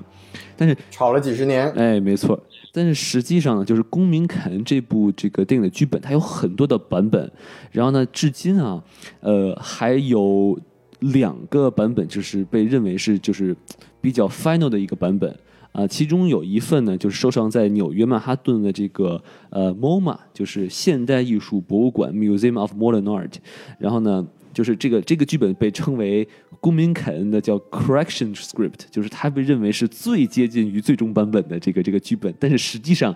这个剧本里面还有很多的情节根本就没有出现在电影里头，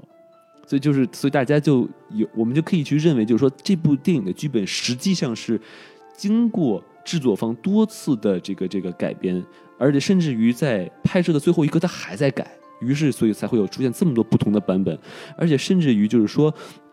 我们都知道，这个《Mank》里面有这么一个人很讨人厌的一个角色，叫叫 John，是吧？John John Housman，就是他一直在那催稿。但实际上，这个人是是一个多才多艺的一个制作人，他是 Austin 现实中的好朋友。然后他其实是也是在改编上出了很多的力的，但是他就完全不要任何的功劳啊。然后呢，所以而且他其实，在采一个采访里头啊，这个 Housman 他说过一句话，其实是很呃。很中立的一个话哈，他的原话是这么说的啊，就是说这个凯恩的这个剧本啊，原本应该是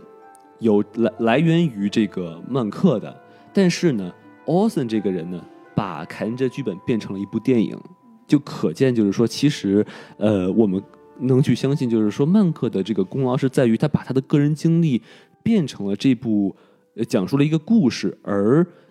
奥森才把它变成了如此精彩的一部电影。但是那那我们能这么理解吗？就是感觉像是说，呃，Mank 其实写了一个小说的原型，然后就比方说我们要拍嗯《小时代》，然后我们就买了他的小说，但是这个时候编剧其实要是根据他的小说来把这个。把小说变成一个剧本，然后再进行拍摄的。那这个时候，你编剧的署名肯定不会署那小说的作者的名字，肯定会署编剧的名字，是这个意思吗？就感觉是像奥斯卡的一个奖项叫改编奖，是吧？最佳改编剧本奖。嗯，如果按照这个意义上来说的话，那曼克其实不应该被署名，因为他就相当于说他是一个嗯原小说的作者。那你把你的小说卖给了一个。剧作，那你为什么会要一个剧作的书名呢？对，我觉得，但是从这个故事给我们呈现的角度来看呢，更像是两个人在一前一后的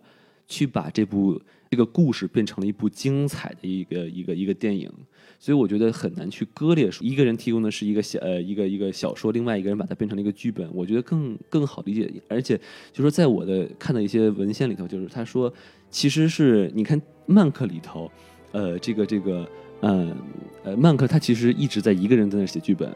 但是实际上。呃，这个这个 Austin 是经常会去看曼克，然后他们经常会去交流一些观点的。所以说，在这个里头，他其实完全根本就没有去写这些东西。而实际上，我觉得我相信，就是曼克和这个 Austin 两个都是天才，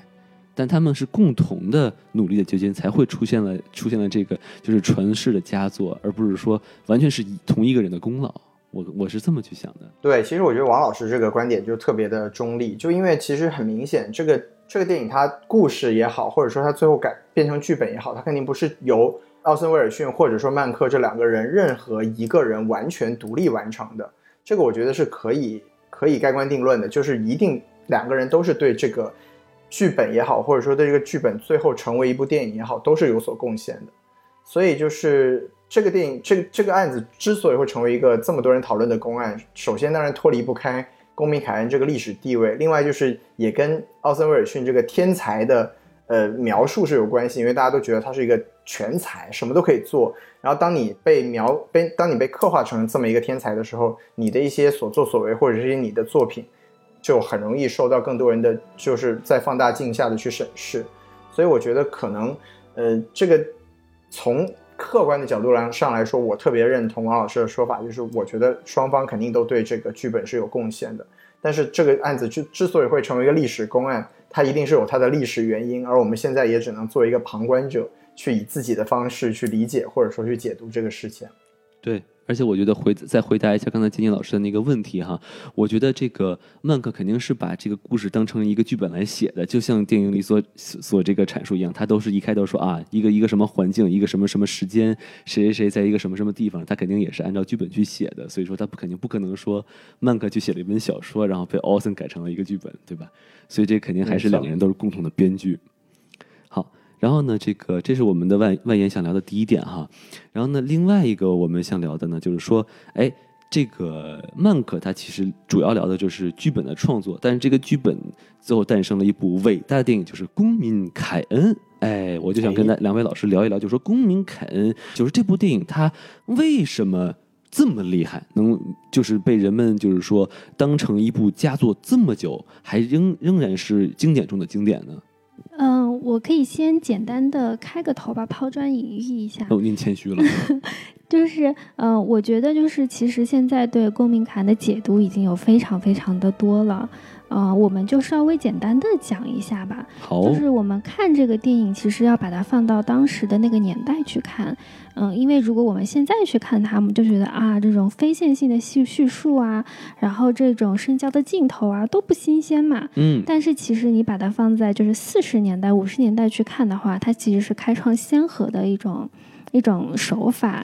然后再包括像那个，嗯，奥奥森威尔逊，他是一个做舞台剧出身的，然后他就是用了很多这种深焦的镜头，就是比方说，嗯，当他们在看那个小的。呃，小 K 的时候的那个那个银行家，他们去他们家里，然后这个时候他们的前景就是那个银行家和他的妈妈在聊事情，然后他那个中景大概是他的父亲，然后他的那个远景就是小的 K 呢，他在外面玩。那么一般的拍摄方式可能是说我们会有一个 focus，然后其他地方就全部都虚掉，然后我们的目目光的聚焦就会在那个 focus 的地方。但是他的这个深焦的镜头，就是说所有的地方其实它都是 in focus 的，然后它是信息量。就非常的多，就是我们一方面就可以看到说，OK，这个银行家跟他的母亲他们在博弈，然后他这个父亲在试图打断他们，包括在远处的背景，这个 King 小 King 他在玩，然后包括他们后后期的走位，就其他的信息量全部都在里面，然后他的所有的现场调度，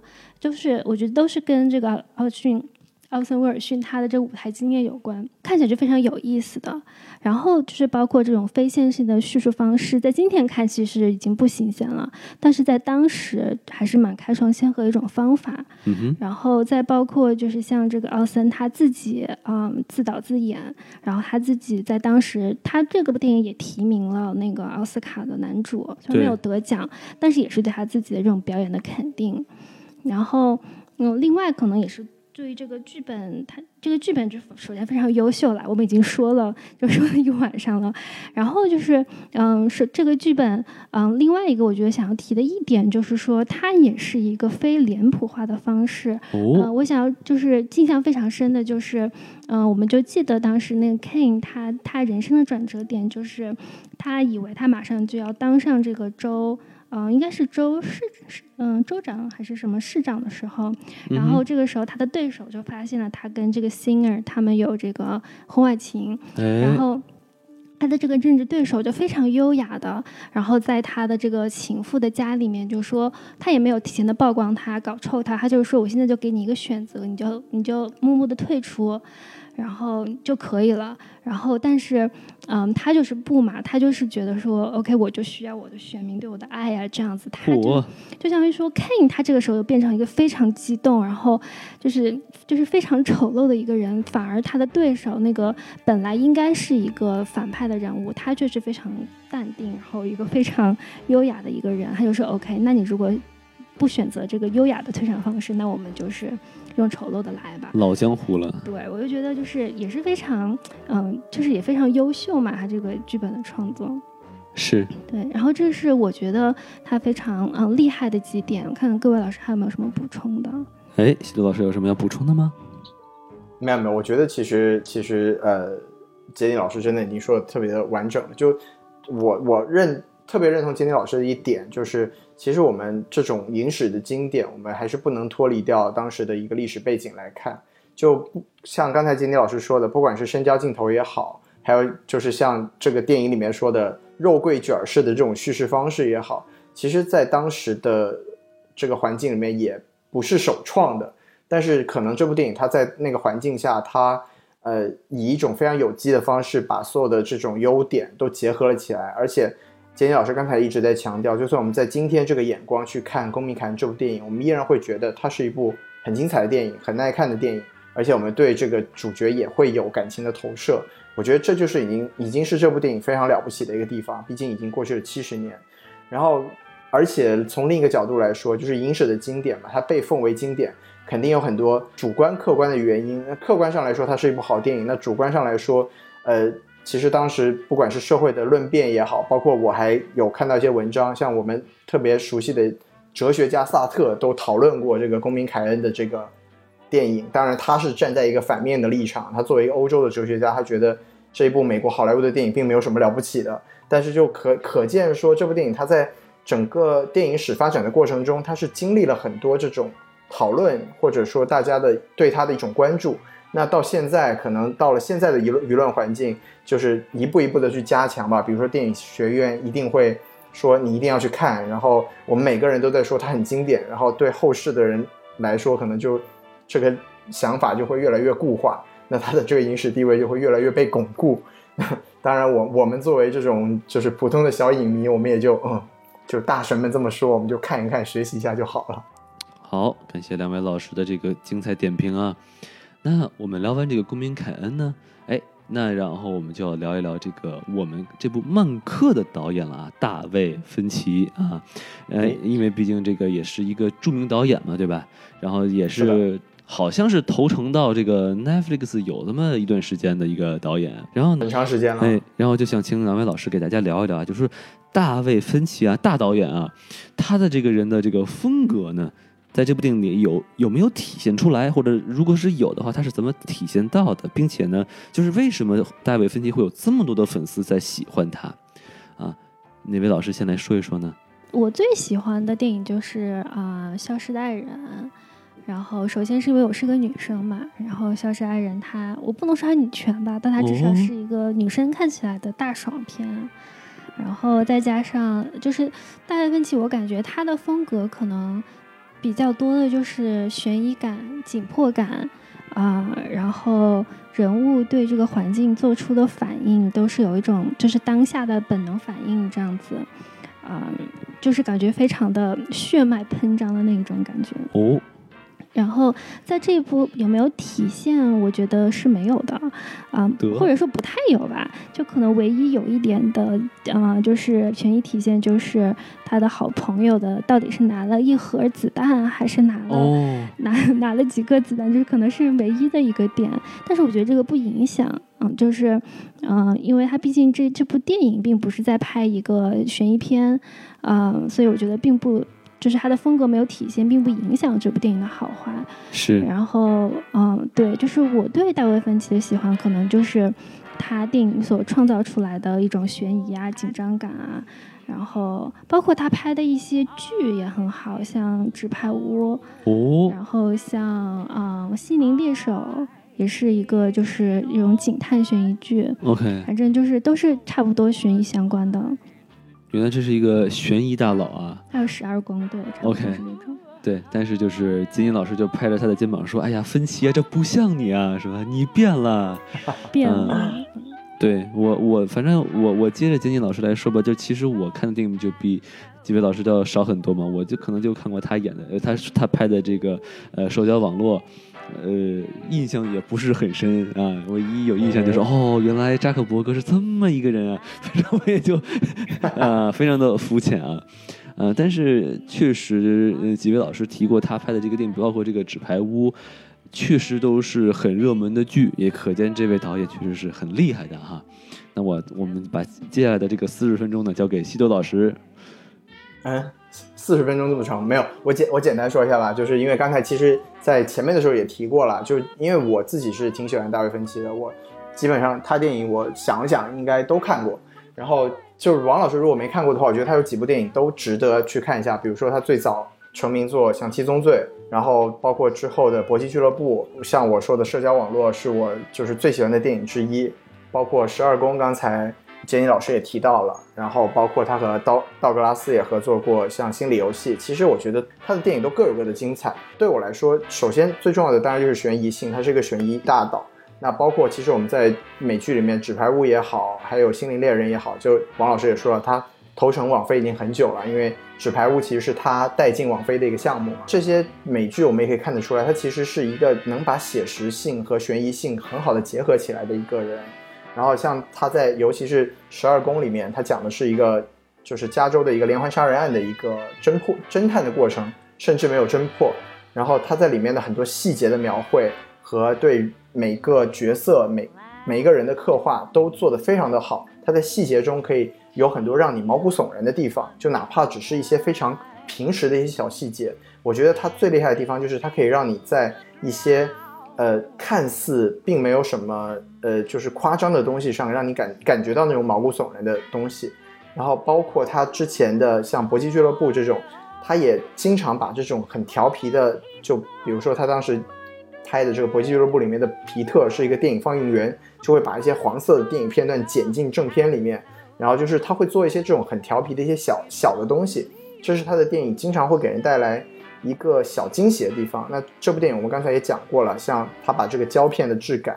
做做旧，然后包括做单声道。然后包括这部电影的配音配乐，其实我也很喜欢。然后还有就是那个胶那个换胶片的那个烫的那个洞，这些都是它很很有呃分歧特点的一些小地方。但是杰尼老师说的也特别对，就是这部电影其实是非常不不分歧的一部电影，因为之前分歧的作品可能更喜欢拍的是一些变态，就比如说杰对杰尼老师最喜欢的《消失的爱人》里面是一个女变态，哦，然后我喜欢，然后王老对，然后王老师看的这个这个社交网络是一个扎克伯格也被他拍成了一个心反社会分子嘛，心理变态。所以当时扎克伯格其实是有反对过这部电影的，说这个电影跟我本人没有任何的关系。然后对，然后像包括十二宫拍的是一个变态连环杀手，然后搏击俱乐部凯文史派西里面演的也是一个变态，就是他搏击俱乐部没有凯凯文史派西吧？啊不不，说的《七宗罪》里面，凯文史派西也是一个变态。搏击俱乐部的两个就是男主角本来也是个变态嘛，是个心理分裂的变态嘛。就是反正你可以在他之前的电影里面，经常是看到这种就是人格非常古怪的，甚至就是非常超出正常人理解的一些一些就是人格的描写。所以《曼克》这部电影其实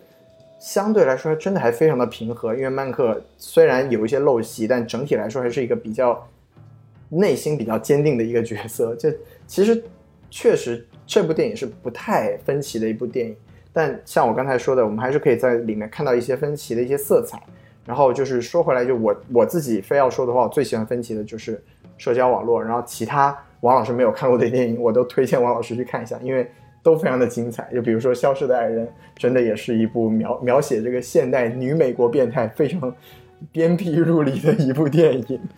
没事，我一定会看的。非常优秀。听到女变态我就摩拳擦掌了。是的，是的，就是希望王老师生命里面不要遇到那样的女变态。男生看了会非常毛骨悚然，但女生看了会觉得非常爽。嗨，反正我其实是看过《搏击俱乐部》的。刚才我不知道这也是大卫芬奇拍的，感觉确实这个曼克跟他不一样啊。感觉这个曼克的曼克的结局，发现啊，他其实根本就没有一个弟弟叫宙啊，都是他想象出来的，那就是芬奇了？他想象出来一个奥森威尔逊，对对对对啊，其实根本就没有这些人，根本就没有漂亮的 Rita 小姐姐，是吧？太可怕了，嗯。好，那我们聊完这一趴啊，我们就可以聊到一个呃，就更加抽象的一个一个角度哈，就是既然我们已经这个我们两个葫芦娃啊来来在这里对抗这个黑暗势力网飞，其实我们就不得不讨论一个问题，就毕竟现在是这个呃这种疫情的这个这个最严重的一年哈，当然也不知道明年会不会更严重啊，就是。呃，大家反正习惯性的就是在家里呢来看一看片儿，然后呢，电影院呢基本上就是能关的基本都关了哈。那么，在整这个大环境下，我们就可以看到，比如说这个呃迪士尼的迪士尼家，哎呦，这越来越厉害是吧？然后呢，苹果呢也搞呃它的流媒体，然后呢，这个亚马逊呢也别说了啊，是吧？还有亚马 Amazon Video 是吧？也有。所以说，呃，在这么一个大环境下呢，就是呃电影和流媒体的这个这个。关系越来越近，那么他会不会重新定义电影的形式？我的意思是说，就是呃，比如说他电影的内涵呀，然后呢，他的这个艺术性啊，和他的拍摄方法，哎，他他的未来会是怎么样的？我尤其是我希望这个杰尼老师来起一个头来跟大家聊一聊您的观点。好，我我我还是先抛砖引玉一下，就。嗯，我觉得还是会的。嗯，首先，嗯，我不知道西多老师同不同意啊。首先，我觉得，嗯，现在的电影可能处于一个，嗯，就是，嗯，喷发期过后的一个瓶颈期，就是不管是形式上还是内容上，其实都到了一个，嗯。就是到了一个比较满的状态了，就是我忘记了是谁说的，就是好像在自从就比方说什么出租车司机啊，或者是在一些经典影片之后，就再也没有过新的电影了。意思就是大概是说，在那个时间，其实电影的叙述模式、电影的内容，其实都已经被开发完毕了。啊，我们所有在做的就是一个重组，一个嗯。对，就是一个重组，然后重新开发的一个过程。照葫芦画瓢啊，对。然后我觉得肯定是会的。然后就是之所以就是至于会怎么影响，其实就是我也就不是很清楚，只是会说，嗯，就比方说这一次的 Mank，他做了一个单声道嘛。就是除了一个原因是说，他们想要就是更怀旧的去模仿以前的老电影的电影院，他们就只有单声道。也是说，嗯，其实如果你在家庭影院的话，你就不需要什么环啊，就是像那个像在电影院那么好的那种声声道了。对对对。然后包括如果你在流媒体制作的话，你从拍摄到制作再到导出，嗯，所有的格式其实都跟。你要在线上放的话，就是在影院放就完全不一样了。哎，这些就是已经从头，就是从拍摄开始就已经完全影响到这个电影的制作了。然后再加上说。像现在所有的啊，就这些电影制作大厂，就像呃，Warner，嗯，Warner Brothers，他们现在不是有 HBO Max 嘛？对。然后他们宣布了，说明年所有的电影都在 HBO Max 上，然后包括迪士尼现在有 Disney Plus，然后他们放了一系列的榜单，就是说可能明年有。更多可能有一百多部像漫威啊这些的 IP，他们有剧有电影要上，这种大制作哈，因为大制作的 IP 全部都要上，就是感觉说，嗯，是就是电影会越来越往流媒体上面靠，然后，嗯，这是不是影院会消亡呢？其实我也不知道，但是肯定会。由此带着，比方说我们的电视可能就会往，比方说会不会有 IMAX 版的电视三 D？现在可能已经有了，就是可以看三 D 的电视，或者是在家里面有这种什么杜比什么这种音这种音响，说不定都都会有了以后，或者是以后就没有普及了之后是吧？对，以后可能就没有大影院的形式了，说不定就是这种小影院，就是两三个人、四四五个人的这种小影院。其实我觉得。嗯，肯定是会有变革的。然后我觉得我们就是正处在这个点上，就是之前可能这个变革会慢一些，但是因为我们这次疫情嘛，然后加速了这种流媒体，呃和电影的这种融合，然后就加速了这种变革。嗯，然后嗯，这个是形式上的，然后内容上的话，嗯，我感觉其实就是最近不是有很多这种。呃，好莱坞往事啊，然后包括《曼克》，其实他们都是一种，包括《La La Land》，他们都是一种好莱坞给内部人拍拍的东西。然后，嗯，我觉得这是不是一种题材枯竭的表现呢？哦，就是你越来越一种，我用一个非常 popular 的词“内卷”，就是 内卷都有了。你是不是你的话题越来越往内，而不是往外延伸？是不是意味着你一种话题的枯竭？嗯，所以就是我倒不会觉得说它是在消亡，我只是觉得它在变革，它是在求变，它是在一种。说我们下一步要怎么办？我们要怎么革新？嗯，对，这就是我的想法。其实我比较担心一点，就是像刚才金金老师呃老师所说的，就是呃，如果大家都在想说哦，以后我的电影都不是在院线上上了，都是呃，大家打开这个这个浏览器，然后打开 Netflix 或者这个比如说 Hulu，对吧？然后说哎，我来看看电影。那实际上这个电影的音质就根本就没有。不要那么好，像金老师呃所说的，并且呢，我们之前呃还是会有这个 IMAX 电影啊，就比如说一个电影，哎，它有它它有分几个厅对吧？这个厅是 IMAX 版的，那个是什么 3D 版的？但是现在就变成大家都是通过一个 2D 的荧幕来看，那还不会不会有人去拍三 3D 啊 IMAX 电影啊？我其实真的是比较担心的，甚至于说。有一些 IP，比如说假设哈，呃，复联啊，再来什么复联五、复联九十五是吧？出那么多，然后呢，可能由于疫情的原因呢，哎，大家就说，那我何必花这钱、花这精力，我拍一个三 D 对吧？那咱就都本着二 D 的来吧。那等到这个这个疫情过去之后，呃，假设电影院还还存在的话。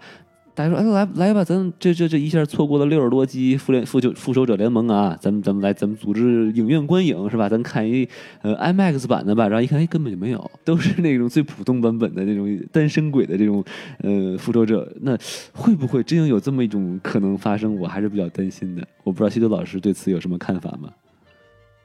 嗯，其实我觉得两个老师的担忧都是特别现实的，尤其是在今年这个环境下，就尤其是我们在美国，就是。体体验就更加明显，像现在，呃，我们洛杉矶的影院还遥就重开还遥遥无期嘛，因为洛杉矶的疫情又再度严重了起来。然后这个确实是对这个今年的所有的电影行业，就尤其是影院行业的一个非常巨大的冲击。但我跟呃杰尼老师就可能意见不是特别一致的地方，就在于可能就是因为我们作为我们传播学有一个很就是一个很普遍的理论，就是叫做。媒介即信息嘛，就其实从媒介的角度上来说，流媒体和电影本身，它其实是有一定的呃不同之处的。就比如说，呃，电影其实它是有一个很明确的，就我我现在说的是电影，就是指呃电影院的观影这么一个氛围，它是有一个很明，它是有一些很明确的特点的。比如说，它有一个集体观影的仪式感。然后像刚才刚才两位老师说的一些方面，其实当然也是非常重要的构成部分，比如说。比较大的屏幕，环绕立体声，然后这个呃一个幽闭的环境，然后像我刚才说的一个集体观影的仪式感，包括一个很重要的一点是，你不可能暂停，你不会有弹幕，你不可能在什么地方停下来查一下资料，然后再接下来往去接下去播下去，这其实是观就是电影院观影和你自己在流媒体上观影一个非常大的一个区别，其实就是我。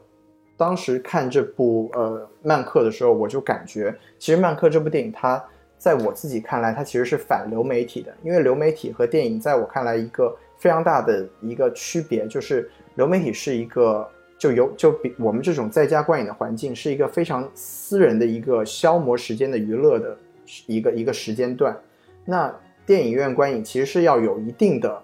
就是它是它其实呃你是要有一定的门槛，就是你必须有这么一个时间段，你是全身心的放在这一件事情上。而《曼克》这部电影，它其实像我们刚才讨论了这么多，它的信息非常的爆棚，然后它的内容其实它有很多东西是不适不适合你用一种休闲的心态去看的。那当然，这个我们之前也讨论过很多次，就是商业电影也好，或者说艺术电影也好，它到底区别或者说它的界限在哪里？那其实，在现在流媒体崛起的这个时代，可能这些界限就会慢慢的在流媒体这个媒介上去逐渐的淡化。而我自己，我自己首先我是觉得电影院观影这种形式永远是不可能被取代的，因为在小荧幕和在大荧幕上看这种电影，它的整个体验其实是这种体验上的差距是永远不可能被完全消解的。但是现在。最令我担心的就是说，在流媒体大行其道的这个现实下，像刚才两位老师说的，因为资本永远都是逐利的。那如果，尤其是疫情还这么肆虐的一个情况下，如果在影院方的这种吸引人进去的这个可能性越来越小的情况下，我们能接受到的形式和内容，我是担心会日渐的，就是局限化，或者我们以后想看到的各种。多方面的东西我们都看不见了，所以其实这部电影里，在他在电影的内部也讨论过电影到底是什么东西。他最直观的讨论就是说，如果电影作为一个正宣的一个虚假的一个呃内容构造的话，我们还能不能去接受它？那这部电影他给出来的结论就是，作为主角他是不接受，他是唾弃的。那我自己其实我是我自己是一个蛮理想主义的人，我觉得。我理想的未来是流媒体当然会继续发展，但是影院能提供给我们的东西，它不应该消亡。在我也希望它不会消亡。我觉得这就是我自己对这个观点的一个一个希望吧，只能说是。对，我还蛮同意七度老师的观点的，但是有一点，我觉得，我觉得。我我个人觉得曼克其实更适合小荧幕，而且我觉得它没有小荧幕，它其实无法生存。哦，因为首先，如果不是像王菲这种，他只想看，他只想嗯追逐奥斯卡，想买这个。嗯，名声的话就没有人会愿意去拍这样的片子，这是其一。其二就是我觉得曼克这样的电影，它适合小屏幕去拉片，它其实适合说你，嗯，你比方说你截取一段，或者是你暂停在这某某一个地方，然后你去看，你去看它的摄影，或者说你去看它这个地方的历史，或者是你去看它的台词。哎，我觉得这。是他比较适合的观影方式。这个你去影院看，其实你就看了个囫囵吞枣，看完之后了解了解了几个大概，然后其实什么也没看着。尤其它里面一会儿法语，一会儿希伯来语，是吧？就对，其实我觉得它更适合流媒体。对，而且我觉得它更适合流媒体。更重要的一个原因就是，它绝对不可能，就算它我们现在没有疫情，它是不可能在票房上赚钱的一部电影。还真是。对，然后它。就是以后可能他能赚钱，可能就是卖版权或者什么类似这一种。那像这种版权或者是版权放，就是版权中间的这种广告，只可能在流媒体上面才能赚钱。哎，所以我觉得像这样的电影，只能依靠于流媒体来生存。是，而且流媒体实际上哈，我们把这个思维打开的话，它其实是可以做到电影院做不到的事情。比如说这个曼克，他嗜酒为命是吧？他点了嗯，弄了一箱酒，哎，这个时候就可以来一个广告植入是吧？甚至于出现一个链接，说哎，你点这链接，你就能喝到喝曼克的同款这个这个威士忌是吧？那那你这个不可，你肯定不可能在这个电影院做到这件事情对吧？然后呢，当然了，就是这这种这个呃穿插广告可能是不可能的了哈。呃，但是我觉得这种。我觉得如果真的如果有一部电影真的这么干啊，比如说哎，这个这个女主就是这一包，看特好看，然后就通过某种途径说有这么一链接，你一点就能买到同款的包包。虽然这听上去很像是这个淘宝干的事情啊，但是我觉得如果这东西这个东西真的是能给这个制片方啊呃带来财路的话，我觉得这绝对不可能是唯一的一次尝试。但当然现在还没有出现吧，我相信。但是我觉得将来很有可能会出现这么一种这种呃赚钱的形式，因为毕竟就是说拍电影真的是一个很耗钱的这么一件事情。如果你不能，如果说现在都上了流媒体是吧？然后呢，大家都是靠这个这个大家去呃买这个会员啊，然后来去呃这个这个赚钱的话，我真的觉得是不够的。所以如果说真的能通过我说的这种类似的形式去是吧，给这个制片方赚点钱，我觉得那为为什么谁跟钱过不去呢？对不对？但是如果真的是那么做的话，那可能真的会降低这个电影的艺术性了，对吧？因为你不可能说达芬奇画画了一幅这个蒙娜丽莎的这个微笑，是吧？然后这个旁边有一链接，那可以买到蒙娜丽莎同款的这个黑大袍，是吧？那这个就不可能了。感觉王老师最近应该看了不少李佳琦和薇娅的剧，感觉是 没有，也许是罗永浩的这个励志故事呢，是不是一下还了这么多亿呢？对吧？嗯，我觉得我还有一点比较同意西德老师，就是说，就是影院还是提供了一些无可替代的一些，嗯，一些 experience 吧。对。然后我觉得，但是会不会以后就更可能是说，比方说，如果你想要体验奇观，就比方说，嗯，《阿凡达》或者是《哈利波特》这种奇观，或者是你想要体验其他的。暂时我也想不起来什么，就是可能以后只会有这些大制作才会在电影院上了，嗯，其他的像漫客或者是其他的中小制作，可能就会在流媒体上了，或者就是通过 VR 技术的普及，还有可能是吧？但是有点遥远，我觉得这个，嗯。王老师又聊到了另外一个艺术形式，我觉得我们这次就不要展开聊了。对对对，毕竟现在 VR 技术用在更多的是另外一种影片啊，我们就不多说了啊，懂的都懂啊。懂了，懂了，懂了。对对对，一不小心就懂了。好啊，那我们这部这个漫客就聊到这就差不多了。非常好，嗯，非常感谢这个这个杰尼老师的这个精彩点评啊。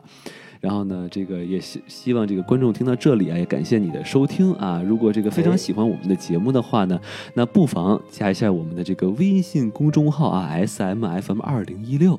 ，S M F M 二零一六。对，加了我们这个微信公众号啊，扫为这个二维码，加一下我们的这个什么电台机器人啊，就可以把您拉入到我们的粉丝群。现在已经开到第三个群了啊，然后呢，在这里面可以和我我们这个几位呃更多的去交流呃这个电影，并且这个群里不仅仅是有我们，还有很多与你们志同道合的电影的高质量的呃爱好者啊，是的，就是交流更多的经验。好，那我们这期节目就到这里了啊，感谢这个金英老师和西豆老师。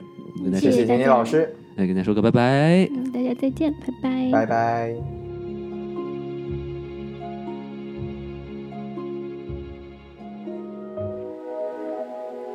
我想写一首闷闷不乐的颂歌，甚至不需要唤醒我的左邻右舍。最后三天，还是没有人与我坠入爱河。我是我平淡无奇生活最后的目击者。我想写一首闷闷不乐的颂歌，甚至不需要唤醒我的左邻右舍。最后三天。还是没有人与我坠入爱河，我是我平淡无奇生活最后的目击者。想要停止时间，亲吻必须用力，但是我不想传递自己体温的荣誉，活着远比选择死亡更加需要勇气。我始终无法摆脱对亲密关系的恐惧，情感丰富的人操纵世界的手法娴熟，平静的人老是被利用成为马前卒。我不想再把前途浪费在别人身上，只有和自己相处的时候，性格才最奔放。我花费了太多时间追求不被嘲笑的爱，大多数的回报都是有关钞票的 lie。生命的最后三天，我想把余年都。变卖成为你们口中那种彻头彻尾的变坏，格式化的躯体变成一座飘荡的空城。我是空白的底片，在暗示与自己重逢。我想象中人生的最后一程，是太阳在东边降落，孤独长满山坡。我想写一首破涕为笑的悲歌，让最讨厌的人吞下我失利的苦果。最后三天，还是没有打破人间的规则。我是我平淡无奇生活最后的目击者。我想写一首破涕为笑的悲歌。让最讨厌的人吞下我失利的苦果，最后三天还是没有打破人间的规则。我是我平淡无奇生活最后的目击者，每天都是余生的第一天，最后三天没有任何一天能幸免。我像往常一样以为能度日如年，可他像存不下的钱，轻易流逝在指尖。三魂便朝上我凝视川流不息的晨昏，犀利寒风击穿楼宇，刺穷惨淡的纹身，欲火焚身。当夕阳映出我的身无分文，日子变。得越来越清晰，口大脑逐渐昏沉。我猜测我的年龄正好停在六十五，四十多年的工龄从没当过救世主，没有尝过甜头的人突然吃糖就是苦。世界快得太过火，我却还活在旧时度。为什么要这么匆忙？身边的人变得疯狂，我想要在末日的公路置身于陌生的车辆，彼此间一无所知，只知道目视前方，用七十二小时丈量结束生命的流亡。我不想唱生命最后时刻的歌，只是不值得被表演的得过且过。最后三天依然没被美丽的鸡汤蛊惑，我是我平淡无奇生活最后的目击者。我不想唱生命最后时刻的歌，这是不值得被表演的得过且过。最后三天依然没被美丽的鸡汤蛊惑。我是我平淡无奇生活最后的目击者。我是我最后的目击者。我是我最后的目击者。我是我最后